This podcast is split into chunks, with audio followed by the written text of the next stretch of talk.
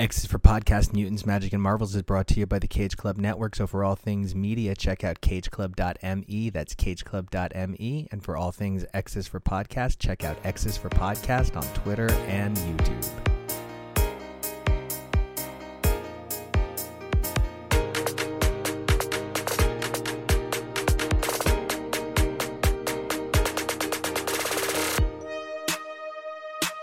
Hey, everybody, welcome back to X's for Podcast, the show we take a look at comics, mutants, magic, and marvels week after week through their many monthly titles. I'm Nico, and you guys can catch me being spooky on Twitter and Instagram at Nico Action. That's N I C O A C T I O N. And today we have four amazing titles and a little bit extra for you. We're going to kick things off with X Force number 24 before taking a look over into the pages of Ka-Zar, Lord of the Savage Land number 2. We're going to move on over to double coverage of Darkhold, seeing both solo stories, Iron Man and Blade in the same coverage. But before we can even get to that, I love the end of the year. I love this time, and kicking things off for that holiday season with Halloween is one of my favorite things. And comics has always had a special relationship with Halloween, and I wanted to highlight one of those special relationships in particular. There has been a long running parade known as the Rutland Halloween Parade. It's held annually in Rutland, Vermont, and it is the most fascinating story. So there was a guy by the name of Tom Fagan, and Tom Fagan was a writer and comic book enthusiast. And in 1959, he decided he was going to hold a parade in his town, and it was going to be superhero themed. And there's something so magical about the idea of this early representation of fandom. I mean, 1959 puts it before the Marvel boom. So this guy is out there pushing this amazing parade, and over the years, it didn't just become popular, it became amazing. By 1970, he had more than 5,000 spectators. That's incredible. People were dressing up as all sorts of characters, and as a matter of fact, Tom did himself dress up as Batman, and when he would be later shown in art of the parade, if it was Marvel work, he would often appear as Nighthawk. And I just think this guy deserves a million points for this because he would go on to inspire so many comic book creators to include this awesome event in their work. The Rutland Parade would go on to appear in a number of comics between Marvel and DC, and actually, a number of times, the creators at both houses worked together to try and have a story go from one book to the other in a sort of hand holding way. And just to name some of the titles, the Avengers, Batman, Thor, Justice League of America, Amazing Adventures, Generation X, Animal Man, Defenders, and more. For a more complete list, check out the bonus segment at the end of this episode after the coverage of the main titles. I think there is something really magical about a man whose impact on how comics impacted him. It just there's something so powerful about it and it's they're kind of the reason we make this show, the ability to interact with the medium we love so much. And while sadly, Fagan did pass away in 2008, having handed off running the parade a few years earlier, it's just so wonderful that a man who felt comics had given him so much was able to give so much back to comics. It's just a wonderful tale, and it's a way that Halloween and comics have always gone hand in hand. Now, of course, comics and horror have a year round relationship with some of the world's most famous comic books being horror comics. The likes of Sandman comes to mind, with Sandman's upcoming major event returning to our world in the form of a TV series following its very successful audiobook and countless returns to Sandman in comic form. It would definitely be a great time to check out our paneling interview with Alisa Kwitney from a few months back. Alisa had been an editor on multiple Sandman projects and worked directly with Neil as well as Mike Carey, who would go on to write the 76 issues of Lucifer. And it's a really awesome time to celebrate women in comics and also the magic that is sort of horror, spooky, scary comics. And now on to the books themselves. Kicking things off is X Force number 24. X Force has been a title that, in many ways, took a long time to reach its true narrative, and I feel like that's something that Percy is becoming really known for in the X Office a narrative that builds layer after layer, providing sort of almost like a bloody flavor profile for his frightening vision for the X-Men and Wolverine's future. We hope you guys enjoy this next segment just as much as we enjoyed making it. Hey, and don't forget, if you guys like what you hear, you'll probably like what you see, so don't forget to check us out over on Twitter and YouTube over at X's for Podcast. And welcome back to X's for Podcasts. I'm one of your co hosts, Arturo, and today we are going to be covering X Force 24. Uh, I'm joined by my friends, starting with the one and only Raven. Hello, I'm Raven, aka Dame Red Bento. You can find me over on uh, Twitter and TikTok a lot right now, so that should be interesting. Come over on and find me. Uh, today we also have with us Steve. Hello, it's me, Steve, and you can find me on Twitter at Howdy Duda. That's H O W D Y D U D A. I'm Josh Weil. You can find me on Twitter at Asleep at the Weil, W E I L, and at asleepattheweil.com. And for the next 12 months as the Progressive Democrat running for U.S. Senate in the state of Florida, you can find me across social media at Weil, the number 4 U.S. Senate, and at joshweil.org. And I'm Arturo. You can find me at Mr. Toybox on Twitter and Instagram. So, X Force 24, written by Benjamin Percy, with beautiful art by Martin Coccolo, great colors by Guru FX, and letters VC's Joe Caramagna. Oh, that, that, that name snuck up on me. Caramagna. Caramagna. All right, X Force. The team is scattered a little bit. We go on a little deep dive with Beast and Black Tom and see a whole other side of Beast and some antics ensue. The inside. And- Yeah, I love that. That's a great joke. Uh, Is this the first time another man has been inside of Hank McCoy? definitely not. I doubt it. Definitely not. Yes. And it is definitely not the first time Black Tom has been inside another man. No, absolutely not. Absolutely. Can we can we talk about Black Tom and his insistence on talking about balls? Bullocks. No, that Somebody bullocks else- isn't just balls. It's like an expression. It's not bollocks. It's gonads and stinking No, yeah. genitals. Yeah.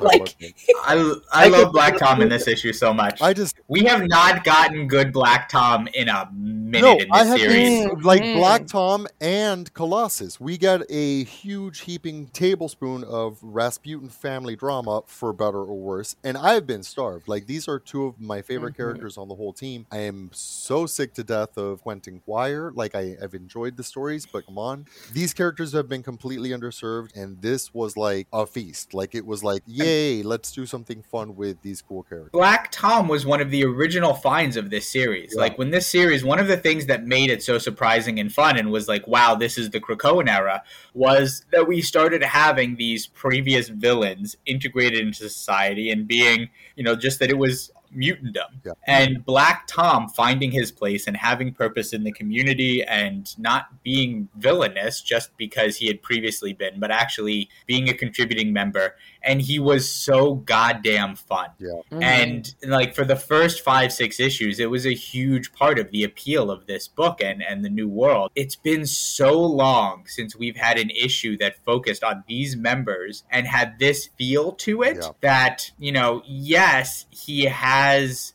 balanced and done a lot, but I'm not always sure in the I'm not always sure he's juggled them in the best balance or kind of proportions. Yeah. I agree, and I, I think it, it. I think a missed opportunity would be seeing some of these characters, maybe if they're not getting featured in X Force, having them be more as backups in Wolverine would be a nice way of stitching it together. Because there's a lot of connective tissue between the two It is. sometimes. And then The- these books there's- read together a lot. Right, right. Wolverine is the connective tissue. Tell me a freaking title he's not in. Shout out for the art. I mean, it, before I even read the issue, Colossus was all over my timeline, and God bless everyone for posting those pictures because I could look at them all day. Like he's just drawn so beautifully, and like my whole thing with him is I've been hungry. Like I was like, yes, Colossus is going to be on X Force way back in you know when X Force was announced, and then he was sidelined, and like we have gotten literal crumbs. Like we had to like Colossus's Hellfire Gala look is what sustained me in my Colossus hunger for the last like six months. Like there's just been no fucking Colossus. And this story, at least now we kind of see why or how he's being manipulated and he's been sidelined. like there was a data page, and I, I didn't go back to like dig it up and find which issue, but there was a data page, and it, it was like describing Colossus, and it ended in Russian, and I assumed that that was like, oh, okay, Sad Boy Colossus is not just painting and farming; he's also journaling. But I guess that was this author mutant writing from a pocket. The reason that I think this issue is so important and should have been seated earlier. The reason this this issue is like the most important issue of Colossus in X Force is because it recontextualizes a very important event that has made me absolutely fucking hate Colossus in this era. I have had zero sympathy for this idiot the entire time. As a former big Colossus fan, really terrible time to be a previous Beast and Colossus fan. But Yeah. Colossus allowed Domino to die, actually caused her death. He actually killed her, regardless of whether that was the intent. He did. And then when she came back, he failed to have her keep her memories. It was the most horrific violation of a woman in the series so far, I think, in a lot of ways. It was terrible. It really frustrated me. It infuriated me. And then Domino basically shrugs it off in the next issue. And it sucks. The problem with this is that Colossus has just been living off on his own with Kayla this whole time, which I'll get to that. But like, the, the fact the fact is that Colossus was probably and now we can assume that Colossus was not in control of his actions when what happened mm. with Domino happened because he had already been painting Mikhail Rasputin's face before then. Right. We saw that in the previous issue. That was actually a nice little bit of foreshadowing that I now understand. But like I didn't have to hate Colossus as much. Like Yeah. the part of the reason that this works, right, is that Colossus is the kind of guy that I could believe would do this without being controlled. Mhm. This doesn't let Colossus off the hook. This kind of you know. reflects back to different things of Colossus's history. Like Kayla herself reminds me of like Secret Wars or whatever when they ended up on Battle World and like he ends up with what was her name? Tadaji. So I agree. I think that's my biggest sticking point though with Colossus is they rarely develop him past the sad himbo slash kitty era slash where he showed a lot of inappropriate love towards his own sister, which really squeaked me out for a long time. They don't seem to ever like develop him past that, and I'm I am begging at this point to get something more than sad Russian himbo Colossus because I loved him so much growing up, but I'm just like, dude, come on. And bad stuff has happened to him repeatedly, but like, is this the worst? I wouldn't hold my breath. Like Yeah. this is a lane that that Colossus occupies, and like seeing that he was going to be featured in this issue, I was at once thrilled and excited, and absolutely terrified because I was like, oh, some shit's going to happen. as we have developed more terms for the broad spectrum of sexuality, right? Like we have so many more terms than we did when Colossus was first starting to be depicted. Um, would any of you read in or categorize Colossus as gray sexual? Well, when you say gray sexual, you mean like somebody who is somewhat within the bounds of asexuality. Yes, as someone who is closer to who wants the romantic relationships without necessarily sexual relationships as much. Like he seems Okay. he seems closer to a ro- like a romantic, somewhat Yeah, I think that's asexual. I think that's actually a valid uh, I read on Colossus. It absolutely is, even though there's hints constantly of him railing Kayla. Because, like, this issue is like, you're gonna bone down. I know, right? Colossus and Kitty banged so hard that she phased through the bed. So I've always seen him as sexual, but I see what you're saying. That's true. I and as far as this being like creepy, eh, I just think it's very simple, right? And I, I don't fault him for it. Like there is just you know white picket fence, dog. Kid. There's simple, and then there's you know, separating yourself and the partner you're with from everybody else. Right. Yeah, no, and mean, I've not, Colossus and I've never been a fan of this at all. Like I've the whole time I've been like, why? Why wouldn't he be with Illyana? Why wouldn't he be involved? Why would he be in the freaking Savage Land farming? So I've had a lot Mm-hmm. of like, what the fuck? And nobody else is touching Colossus. Like it felt like Mm-hmm. Ben Percy called Colossus. Colossus is on this team.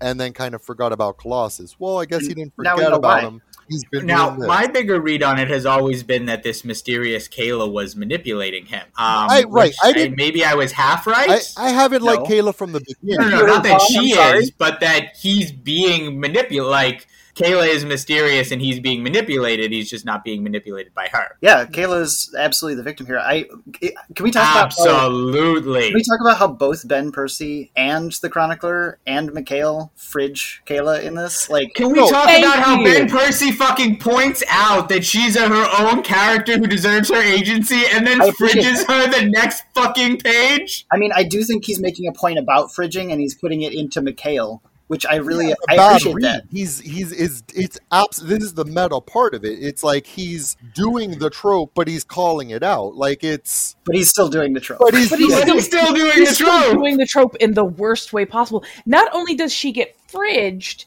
she gets fridged, and then they just roll her into a ditch kind of thing. Like, what the shit?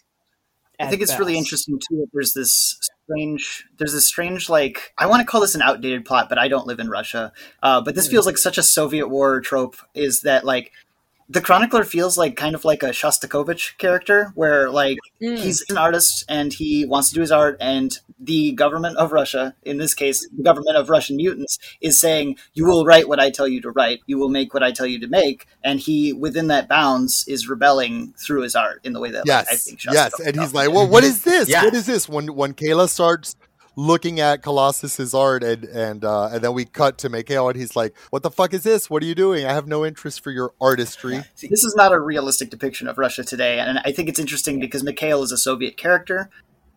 But it's not Russia today. They're in like Mikhail's just happens to be Russian and is running his own. You know, he's bringing his old school Russian ideals into his little Yeah, pocket dimension a and running Soviet his shit. cosmonaut, so he of course Yeah. still has these party ideals. Do we think this is actually in line for Mikhail's character? I don't think so. The Mikhail I remember is somebody who was question it, too. damaged by trauma to the point Mhm. where he was often out of control of his powers or didn't understand the empathetic use of them. The whole thing with the Morlocks seemed like a man desperately in pain, clawing at rationality. This reminded me of Mr. Sinister, like the old Mr. Sinister, not the campy, kind of fun, sort of queer, but sort of shifty Mr. Sinister. This reminds me of the old school Mr. Pre Sinister. Gillen, Like, before Gillen. Like, Yeah, I yeah, was like- sinister.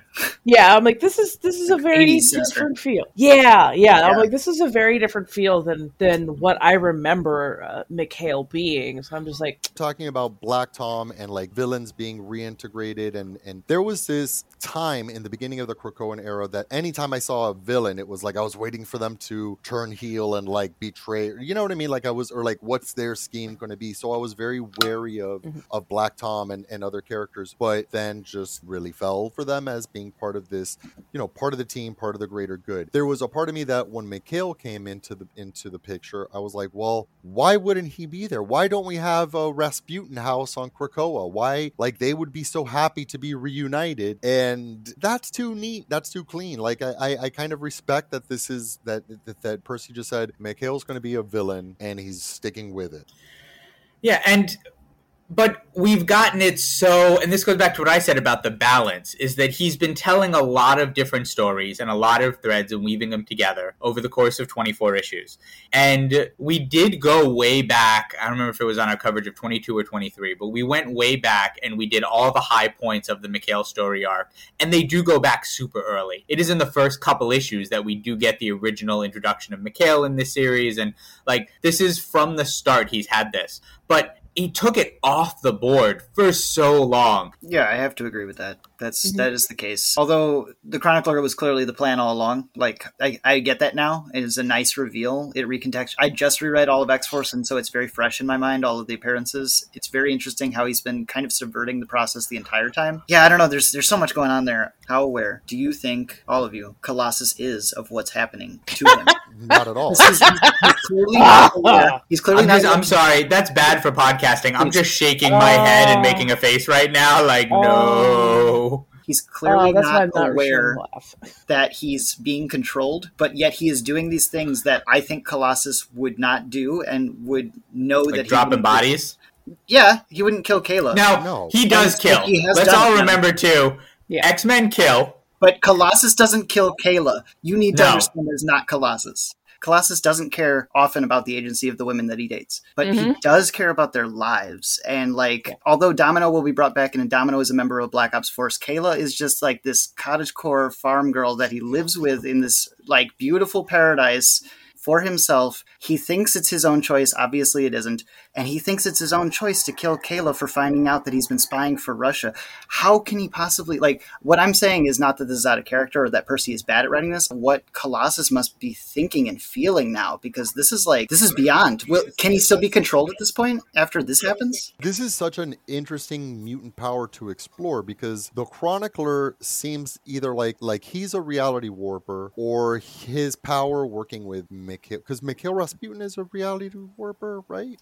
Uh, Uh, Mikhail Rasputin can can reform reality. You saw him bring in that uh, wine bottle, bottle right. from like 1951, whereas Chronicler whereas Chronicler actually has to uh, write things that could happen um, into what he's doing. So he's more of a reality warper or influencer, I should say, because it's not like he can just go, "Oh yeah, a bird flies out of nowhere, drops a diamond." Da da da. He actually has to make it somewhat doable.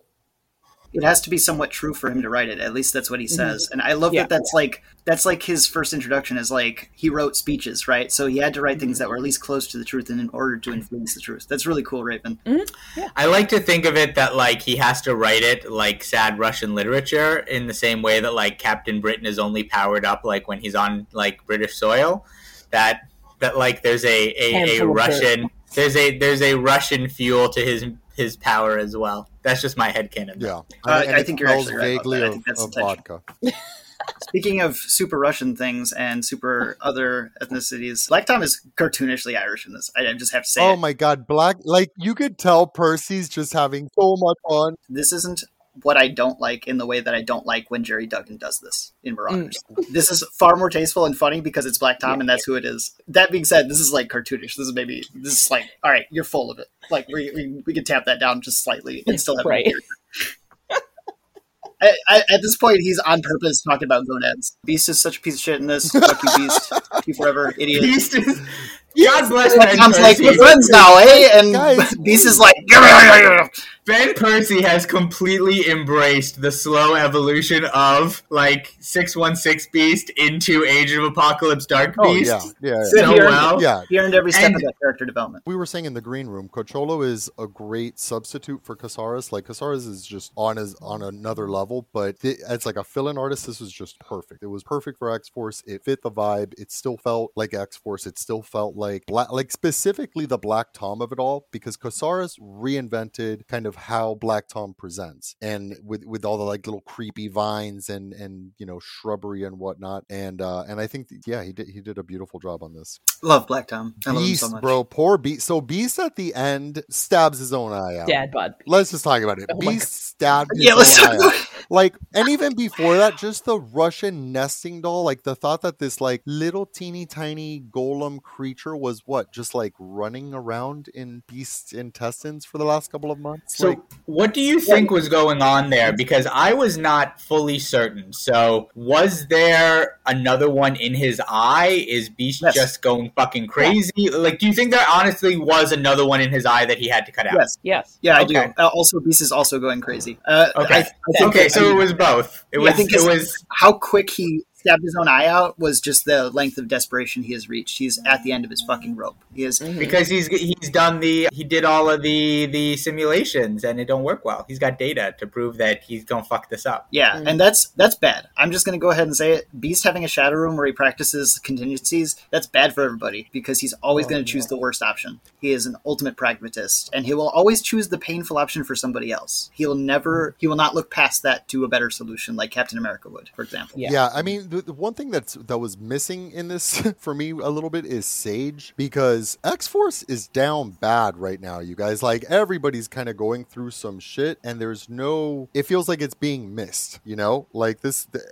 The, everybody here is going through a lot and we've seen Yeah. we've seen like in the data pages or whatever they've talked about how black tom seems a little bit off and a little bit i don't want to throw the word crazy around but just you know not not Unstable. And, no, and I mean some of that I think ties into the overall theme that we've been getting of characters who are resurrected and that kind of darkness in the lost space or the onslaught in them. Like you know, We know that some of that is being seeded across all of the titles to tie in with what Si Spurrier was doing there in Way of X and Onslaught Revelation. Um, but yeah, like I need a little more for Sage as well. Another character that was a highlight of this book early on has not been served well um, over the last year or so. And the last time we got any sort of focus on her, she was just kind of randomly starting to become a drunk. Um, and it was like, what the fuck? Why? A drunk who was sort of getting into a rando lesbian situation with Emma Frost, and I'm like, I am so confused as to where you're supposed to stand because it seems like you're you're easily swayed and and not super reliable as to where your moral standings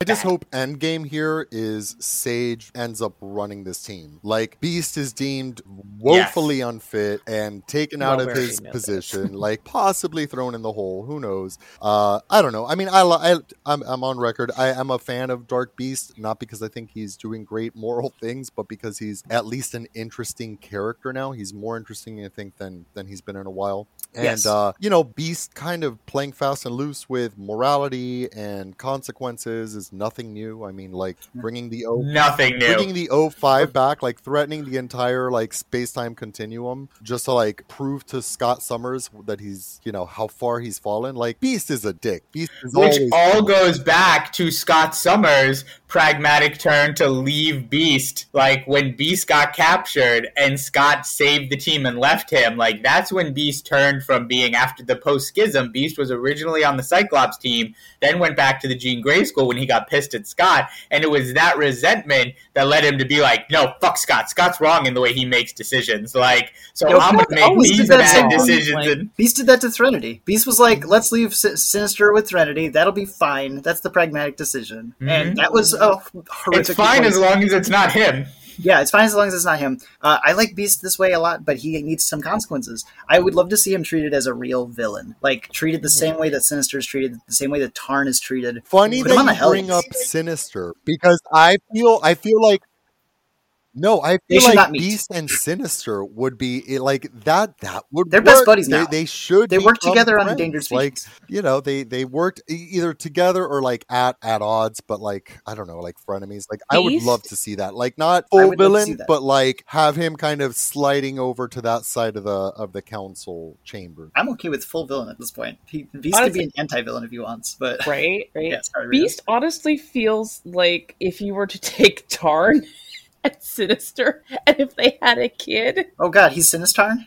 Is that what you're he saying? Is, he is he's Sinistarn. He is Star. Like especially in this iteration, as he's becoming more and more Dark Beast, he is very much becoming what Sinister was trying to create. He's becoming Sinistarn. He well, really and is. that God complex. Like we all refer yeah. to Dark Beast from Age of Apocalypse, but I think it's also mm-hmm. worth remembering uh, the Dark Beast from Morrison's run in that future timeline. Mm-hmm. Although that was technically technically John Sublime, Sublime, had taken like the Sublime bacteria had taken over Beast's body, but I think he agreed to it. Yeah, yeah like yeah. you know, He's, yeah. Wasn't Beast like also in the Bendis run when um, for Battle of the Atom and the Future X Men came back, yes. and then it turned out that they were actually villains, but Beast was on that team. Yeah, like, the actual Beast was on that team because you become a villain. Yeah, I, he's on the Brotherhood in the future. He was on the future Brotherhood. Yeah. Although, how much he was being controlled by Xavier is another question there, because it's mm. implied that Xavier was controlling all of them to some extent. But like, eh. by that Beast was on that team, like he was probably one of the first people to sign up, right? Like right after Dazzler was killed. I don't. I don't want to get into it. I don't. That series is stupid, honestly. I don't like Battle of the Atom. Yeah, no, Battle of the Atom was a mess. Yeah, they, like I, I, bought it, and it's. I'm ready. I'm ready for things to come to a head with Beast, and then for him for him to just decide, okay, or, or for it to be out of his hands. Like this is too much for him him, take him out of here, and let Beast like go back into like tinkering with genetics, maybe tampering with the dark arts. Like let Beast, you know, kind of meddle away in his little in his little anti-sinister lab or whatever. Like I, am no, don't let him meddle away. That's that's how you get bad shit. That's how you get good stories. I'm into it. That's how you get Sinistarns. yeah, we don't need that exactly. again. What would you guys like to see come next? Like, what what would you like to see X Force season two look like? What are some changes? What are some things you'd like to see shuffled around? Go. I would like Beast to be nicer to Black Tom. He deserves your respect, sir. Mm-hmm. Don't be such a pissant. That's what I want. That's it. That's what I want. I mean, I want this Colossus storyline wrapped up. I want it wrapped up good and clean. I want consequences for Beast. That's that's what I want more than anything. And also, like, I'm really serious. You stop talking to Black Tom like that.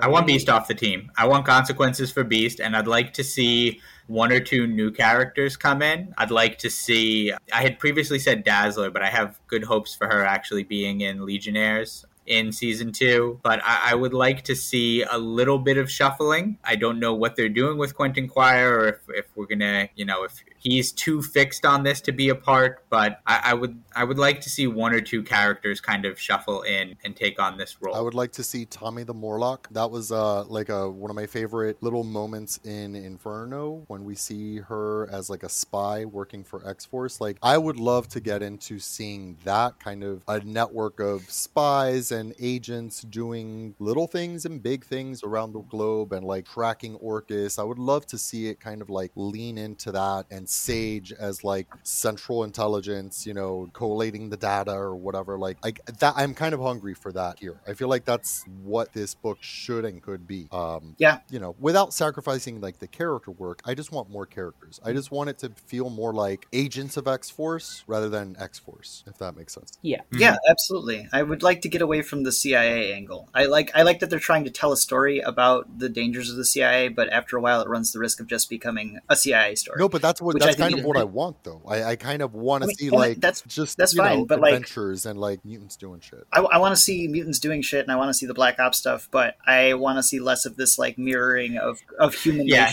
just because it's a CIA story doesn't mean we have to be like secretly controlling foreign governments for our own interest. Like in South America, just, Central America. Krakoa should not be the United States. It isn't, and it's wrong for it to be. So I want it to be more of a, yeah. a mutant idea. But I, I want to keep the idea of the Black Ops team. I also yeah. wouldn't mind seeing uh, Mikhail Rasputin die and be resurrected and start wearing little hot pants because if he would only do that like his brother and sister would, maybe he would steer away from villainy. That is That's why he's so family. evil. That's why he's so evil. You see that full body yeah. outfit? More evil the longer it yeah. gets. Magik struggles with evil, but you'll notice that when she's in her super heroic personality, she's wearing those little hot pants. Same with Colossus. Free Thighs for a Free People by Jonathan For a free people.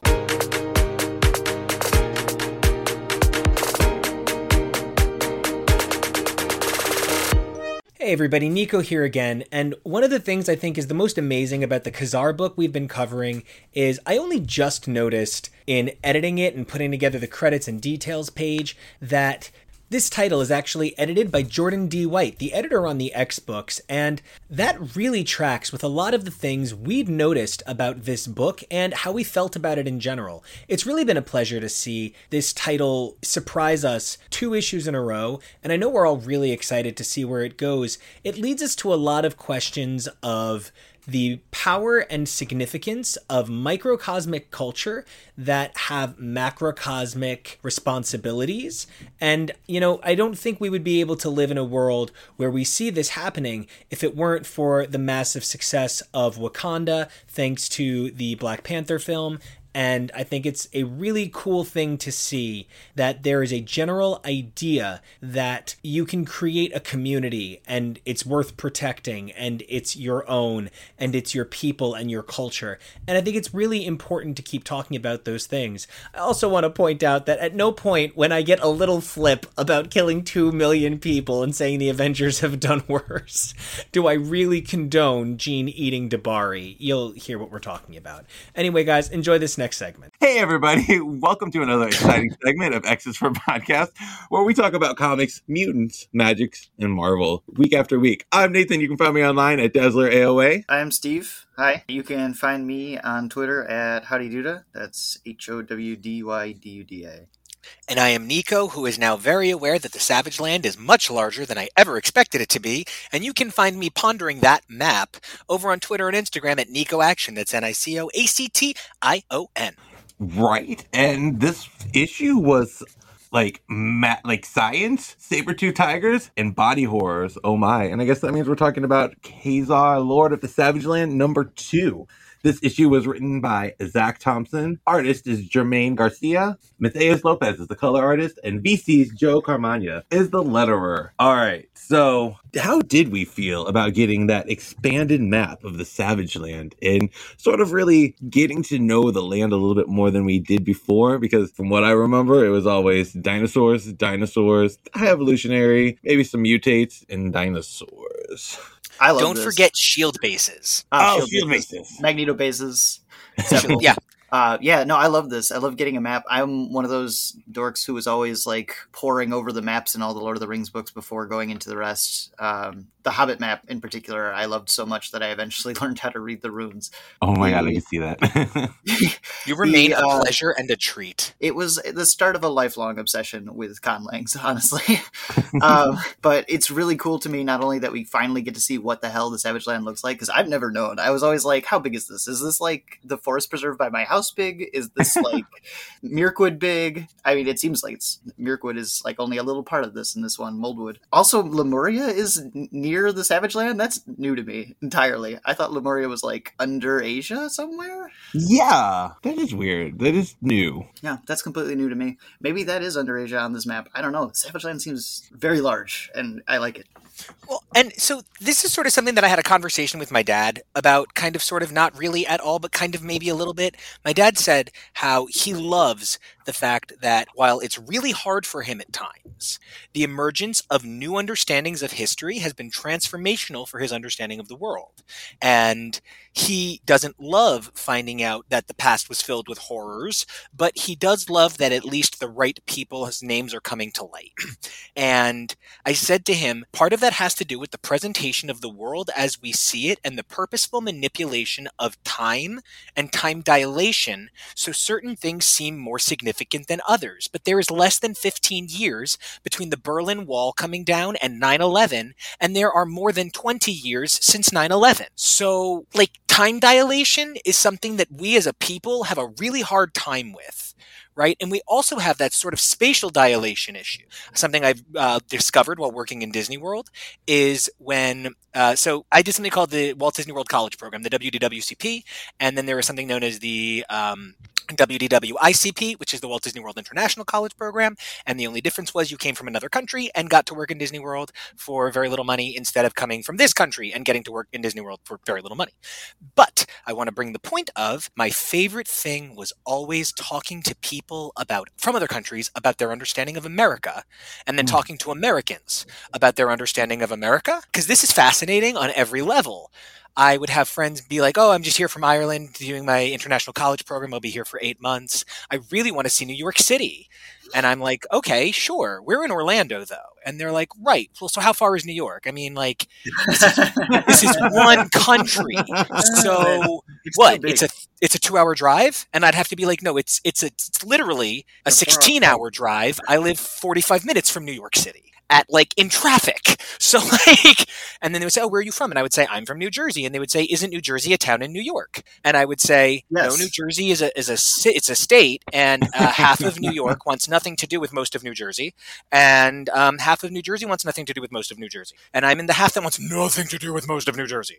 So it's one of those things where 80% of us live in 20% of the land. So Oh, wow. it- it's a really interesting disproportion, but like almost all of us are within uh, an hour of New York City or Philadelphia, and the rest of the state is all deadlands, and it's like terrifying. So I bring that all up to and kind of essentially say we have such a little understanding of other places in our world as geographically challenged people who are beholden to a map that was designed to give white people advantages. Yeah. So our understanding of real world is sort of city and uh, like region is pretty fucked.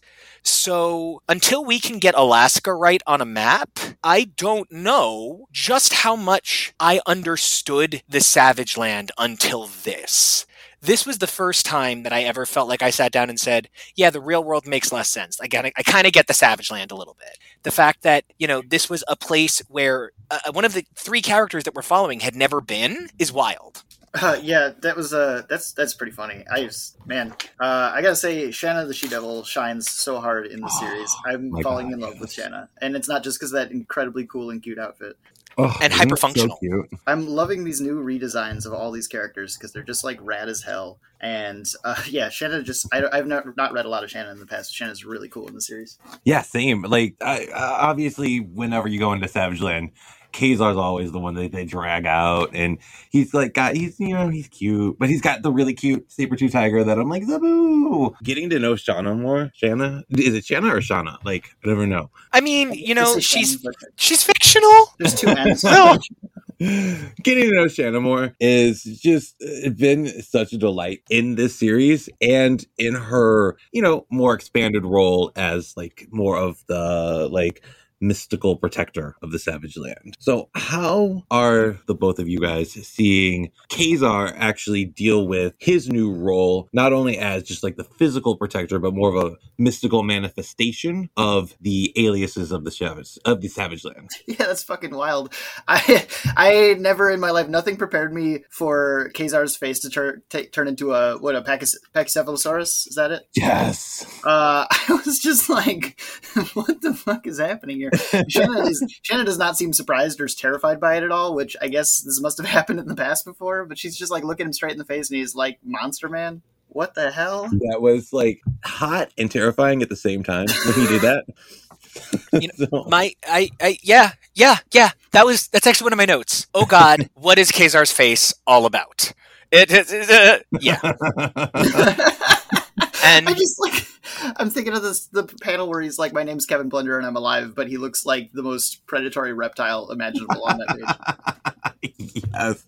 and it's really funny because like it almost feels to me like number one, I'm concerned, and I don't mean this funny. I mean it's going to sound funny because I don't know how to say things serious, but like I kind of feel like Kazar's sundowning a little bit. Oh no. Like uh, what do you mean? this like this connection is so much too great for him. He's kind of fading a little bit. Mm-hmm. Like Kazar, the man, is Oh, yeah, losing for sure. himself to this much bigger idea in a way that sort of is something we don't get to see from superheroes a lot.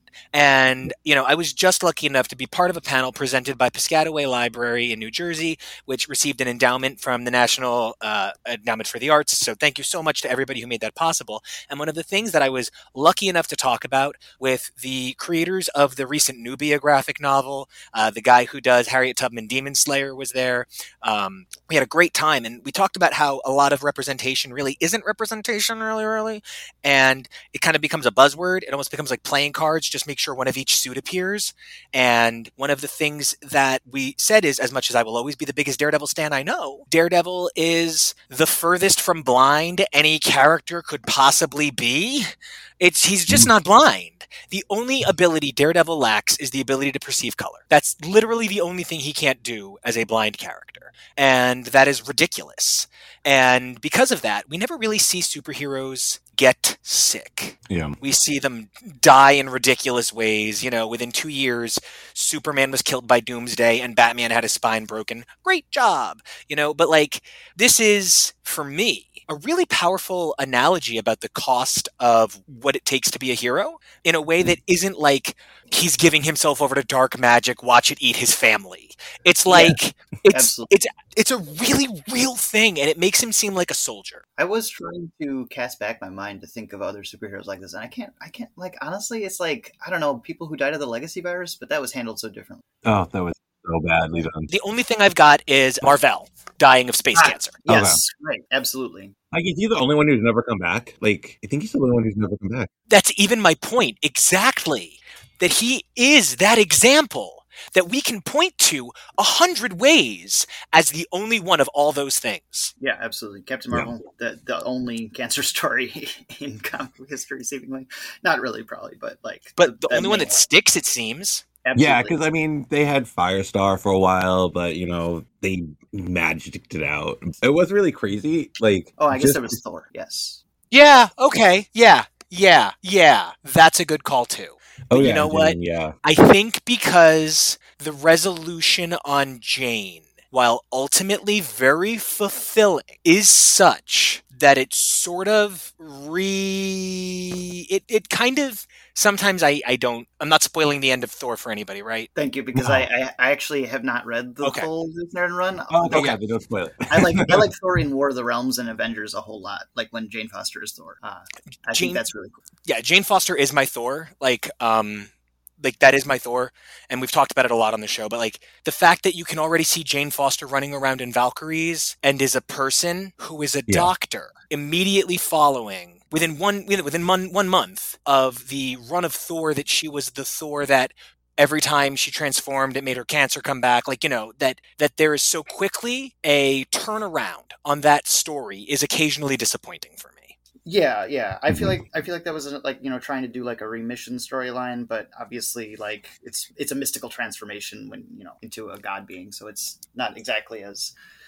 Although Kazar is uh, turning into dinosaurs, so I don't know. maybe, maybe that's not exactly more realistic. Uh, you know, I think if you're asking me what's more realistic, a man devolving back into the reptile he came from, you know what I mean?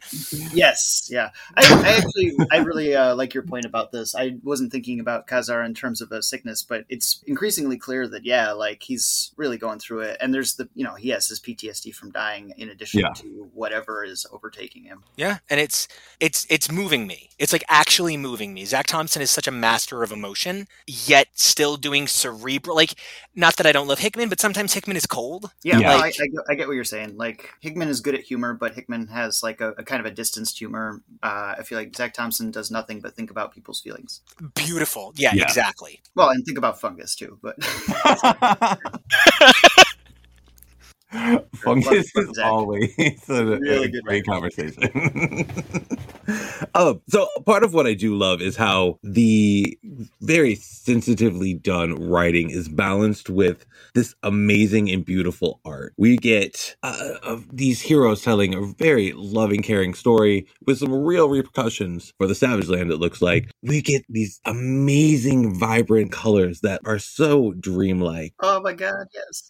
These beautiful horrific creatures and the horrific transformations i'm just i'm digging all of it and the way the vibe is just gelling together so well I love that everything looks like a sunrise just all the time. So gorgeous. When the colors are cool, they're like a warm cool, and uh, I don't really know what that even means. What I just said, but it's like, It, it- it's, it's it's actually a real Makes thing. sense. So don't worry. Yeah. You didn't Makes say anything It wrong. makes sense yeah good. And then like Joe Caramagna too. While we're while we're talking about the sometimes underappreciated artists in comic books, like the I have been reading a bunch of Joe Caramagna comics recently, and just like noticing when the SFX are on page all the time. And I think this is a strength that uh, Mr. Caramagna has. Like some of these wombs, and then when the giant dinosaur A bomb goes off, the Kirk Dom in the background is just like top notch lettering. Really cool. my favorite is on page 11 when uh Kazar goes through the tree and it's like that big crack and it's got like the ripply crack Yeah. yeah Yeah, that's really good. I love the, like the edges through it. yes ah like and i love what we're saying about how the visuals all come together across a bunch of different forms i Yes. it just came back so i get to bring it up this much project runway is my church and nina garcia is my personal pontifex and I live for this stupid show. I was an art history minor in school, and I feel like in many ways, Project Runway captures what I love about museum work. It captures what I love about a gallery. It captures what I love about failing and accidentally making really fucking ugly art. It really tells a story that, that moves me very passionately on a regular basis.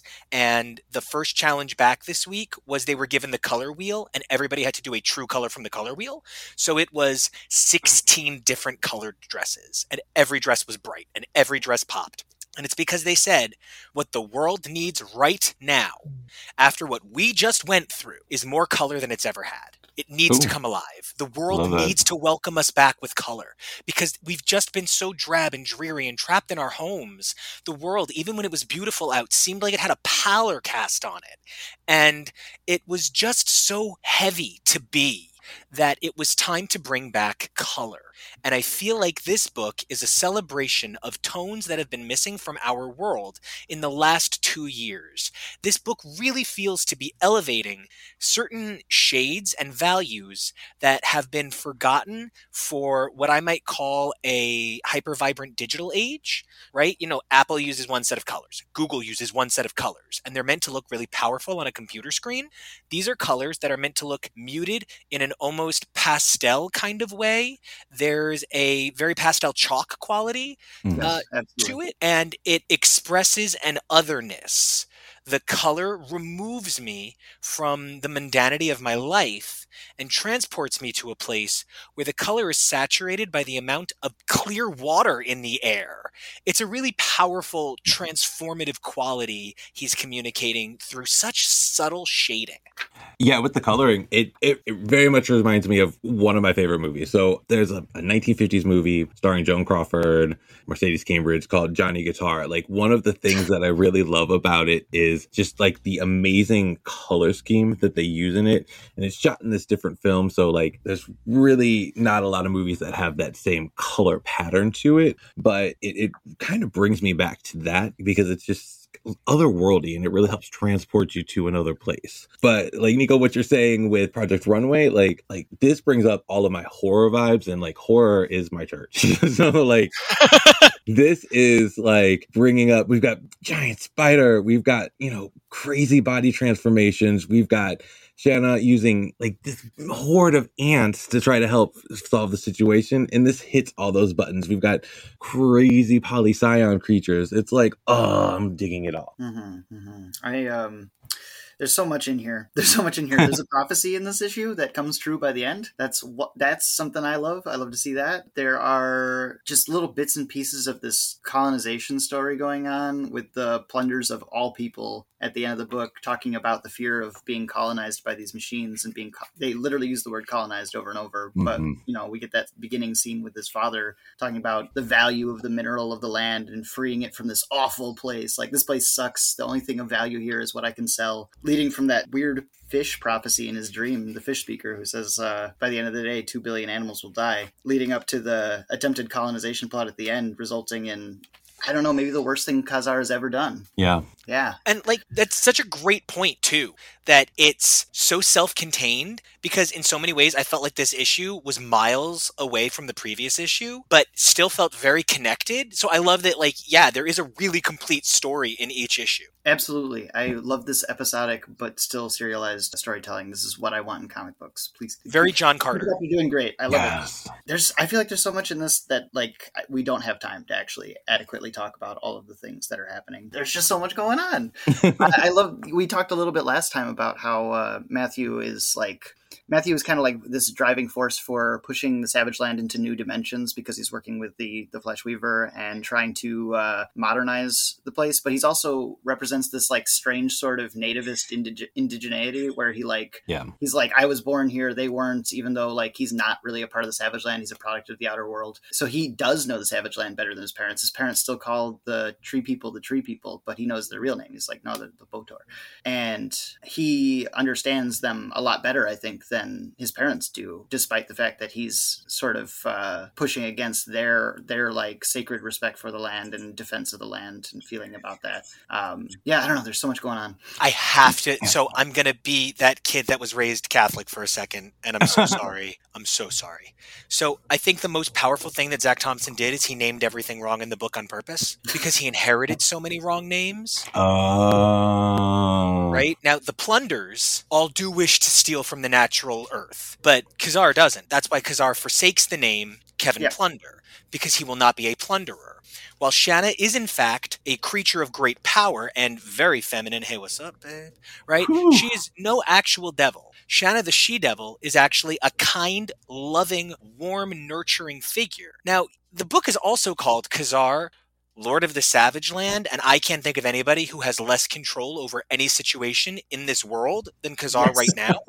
We do Yeah. get And told you are no lord of the Savage Land, Yes. and I love and that. now here's where things get a little Catholic. I don't know what Zac Thompson was raised, but it's really important that we consider the name Matthew has a purpose. Matthew from the Bible is um, Matthew's book is basically like even if Jesus he's the first book of the New Testament, right? And he's sort of like even if Jesus is giving us Christianity, we cannot forget Jewish tradition. Even if we are beginning a new world, we cannot leave behind what came before. That's literally the book of Matthew in the Bible. Mhm. And this kid's name is Matthew. And his whole purpose is taking us to what's next through a new savior without leaving behind the past. Even It's- though what's next might be dangerous and corrosive to the old way.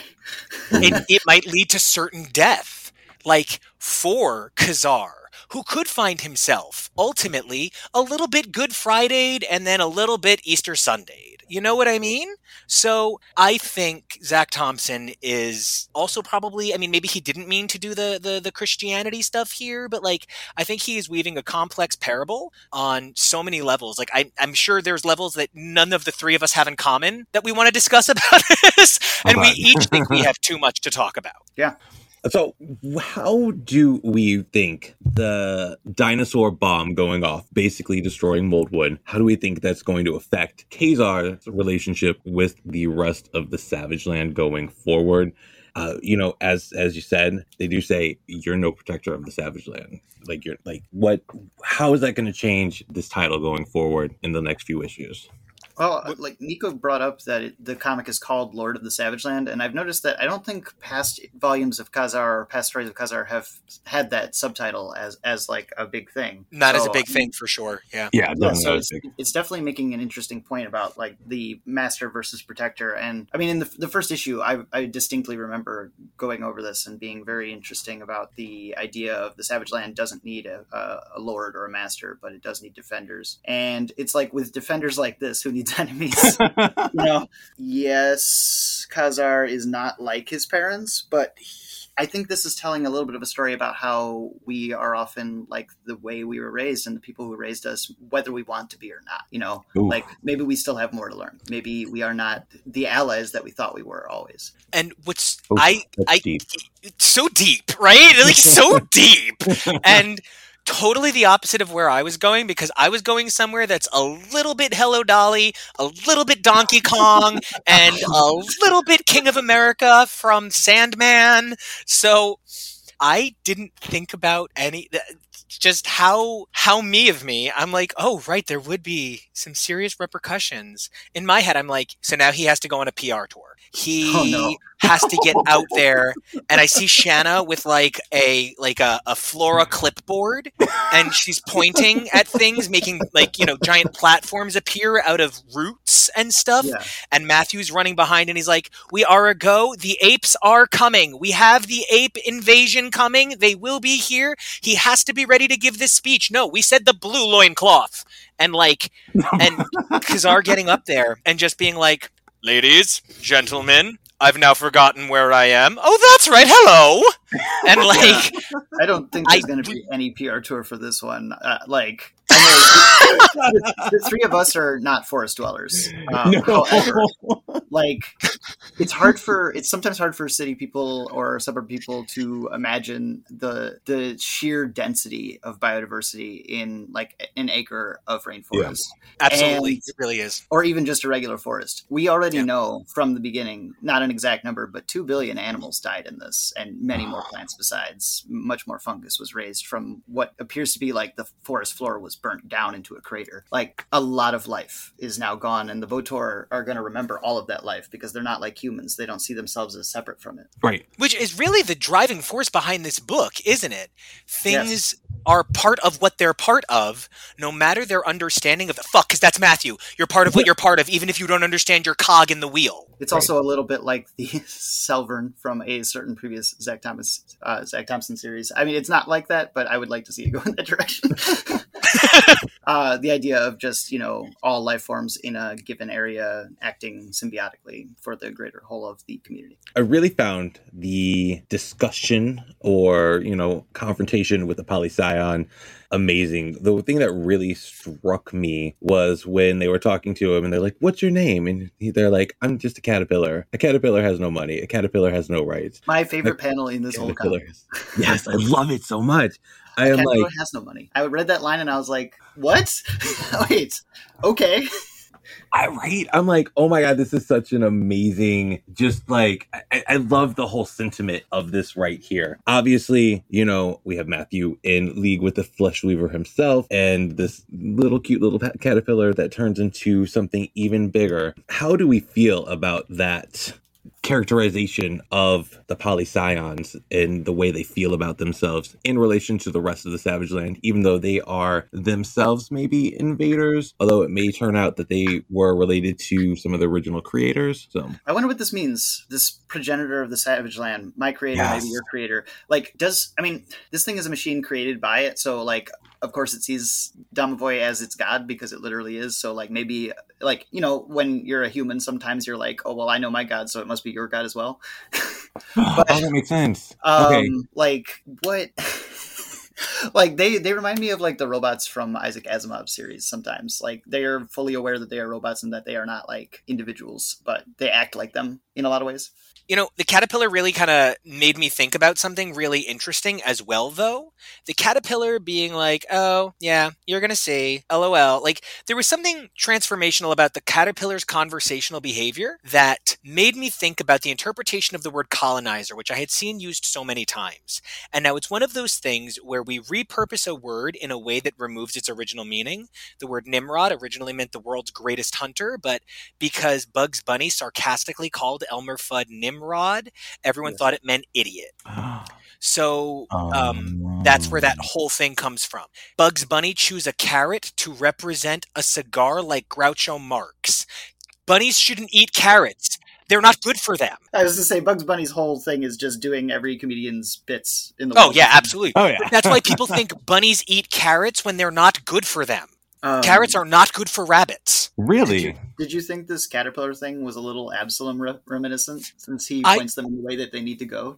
Well, I actually thought it was a really interesting way to juxtapose something that I hadn't considered. All of this use of the word colonizer, because I've seen the word colonizer used in a very specific meaning to mean something that has hurt many people, people whose descendants mean a whole lot to me. Like, you know, when I hear the word colonizer, I think of that the pain my black friends experience. Like, you know what I mean? right Hearing the word colonizer here, they kind of literally mean like insect colony. I mean, Like, they- yes, but it's, it is very clearly like they are making an allegorical relationship. Oh, yeah. those two senses Which- word, right? why when the supernatural proto caterpillar creature which for all intents and purposes why doesn't it talk like the botor why doesn't it sound more like savage land creatures has this conversational discussing money discussing rights the juxtaposition of the idea of colonizer in two distinct meanings is then rejuxted by having one of the creatures that's part of the colonization identity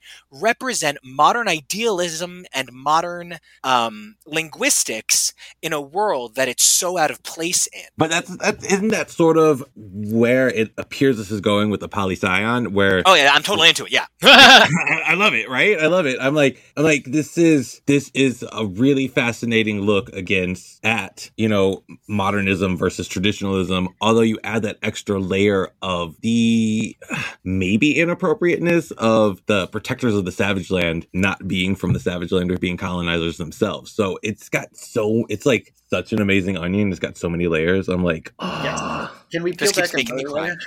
yes, peel back another one. What do you guys think about the Domovoy name? We we've already talked on a number of very recent podcasts about Koschei the Deathless, but this talking once again about Slavic mythology, the idea of the Domovoy as like a household spirit that is like the embodiment of the the progenitor of your family line. Like it's ah, it's the it's the Oh. fountainhead of your family, the progenitor. And I think that's so interesting that that word gets used in such a specific and direct way in this comic, and that it's a Slavic term just further divorces it from having real savage land authenticity, I guess I would say, or indigeneity. And it's also interesting to note that if it's if it claims to have created the savage land, which I thought that was aliens, but I don't know. If it claims to have created the savage land, if it's if it's actually staking a right to that, is it saying that the savage land itself is a manufactured colonization of Antarctica? Like what is the what's the truth here?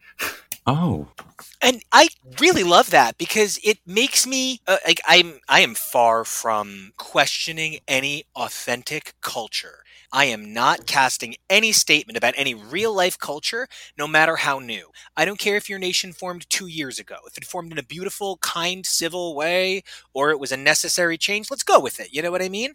But the Savage Land is not some. The Savage Land did not grow of its own volition on the earth. Right. The Savage Land was put here. You know, if we're talking about the Savage Land being created by someone, doesn't that kind of make the Savage Land a colonizer of our planet? Well, I mean, yeah, the Savage Land is not a natural thing, and I think that is constantly reinforced by the fact that it's a rainforest in the middle of Antarctica, right? But then what Like- right does it have to say, don't take back our space person who is of the Earth? Well, it's also, I mean, Ooh. I am not the I'm not the expert on this, but I have always understood the Savage Land to be a, a preserve. You know, it is a preserve of the of the time of the dinosaurs. It's not it's not created to be there in opposition to Antarctica. Our Antarctica is formed around it as it has not changed, or at least that's what I thought it was. I don't know if that's true, but I, I always felt like it was some kind of a an attempt to preserve the Cretaceous period past its extinction event by outside forces. Although I don't I don't have comics I can point to to say that that is true. I, I do feel like for some reason that's the case. A thousand percent, but then it's even that outside forces. Outside forces are putting it here. Why does the Savage Oh, Land yeah. get to boss around people from Earth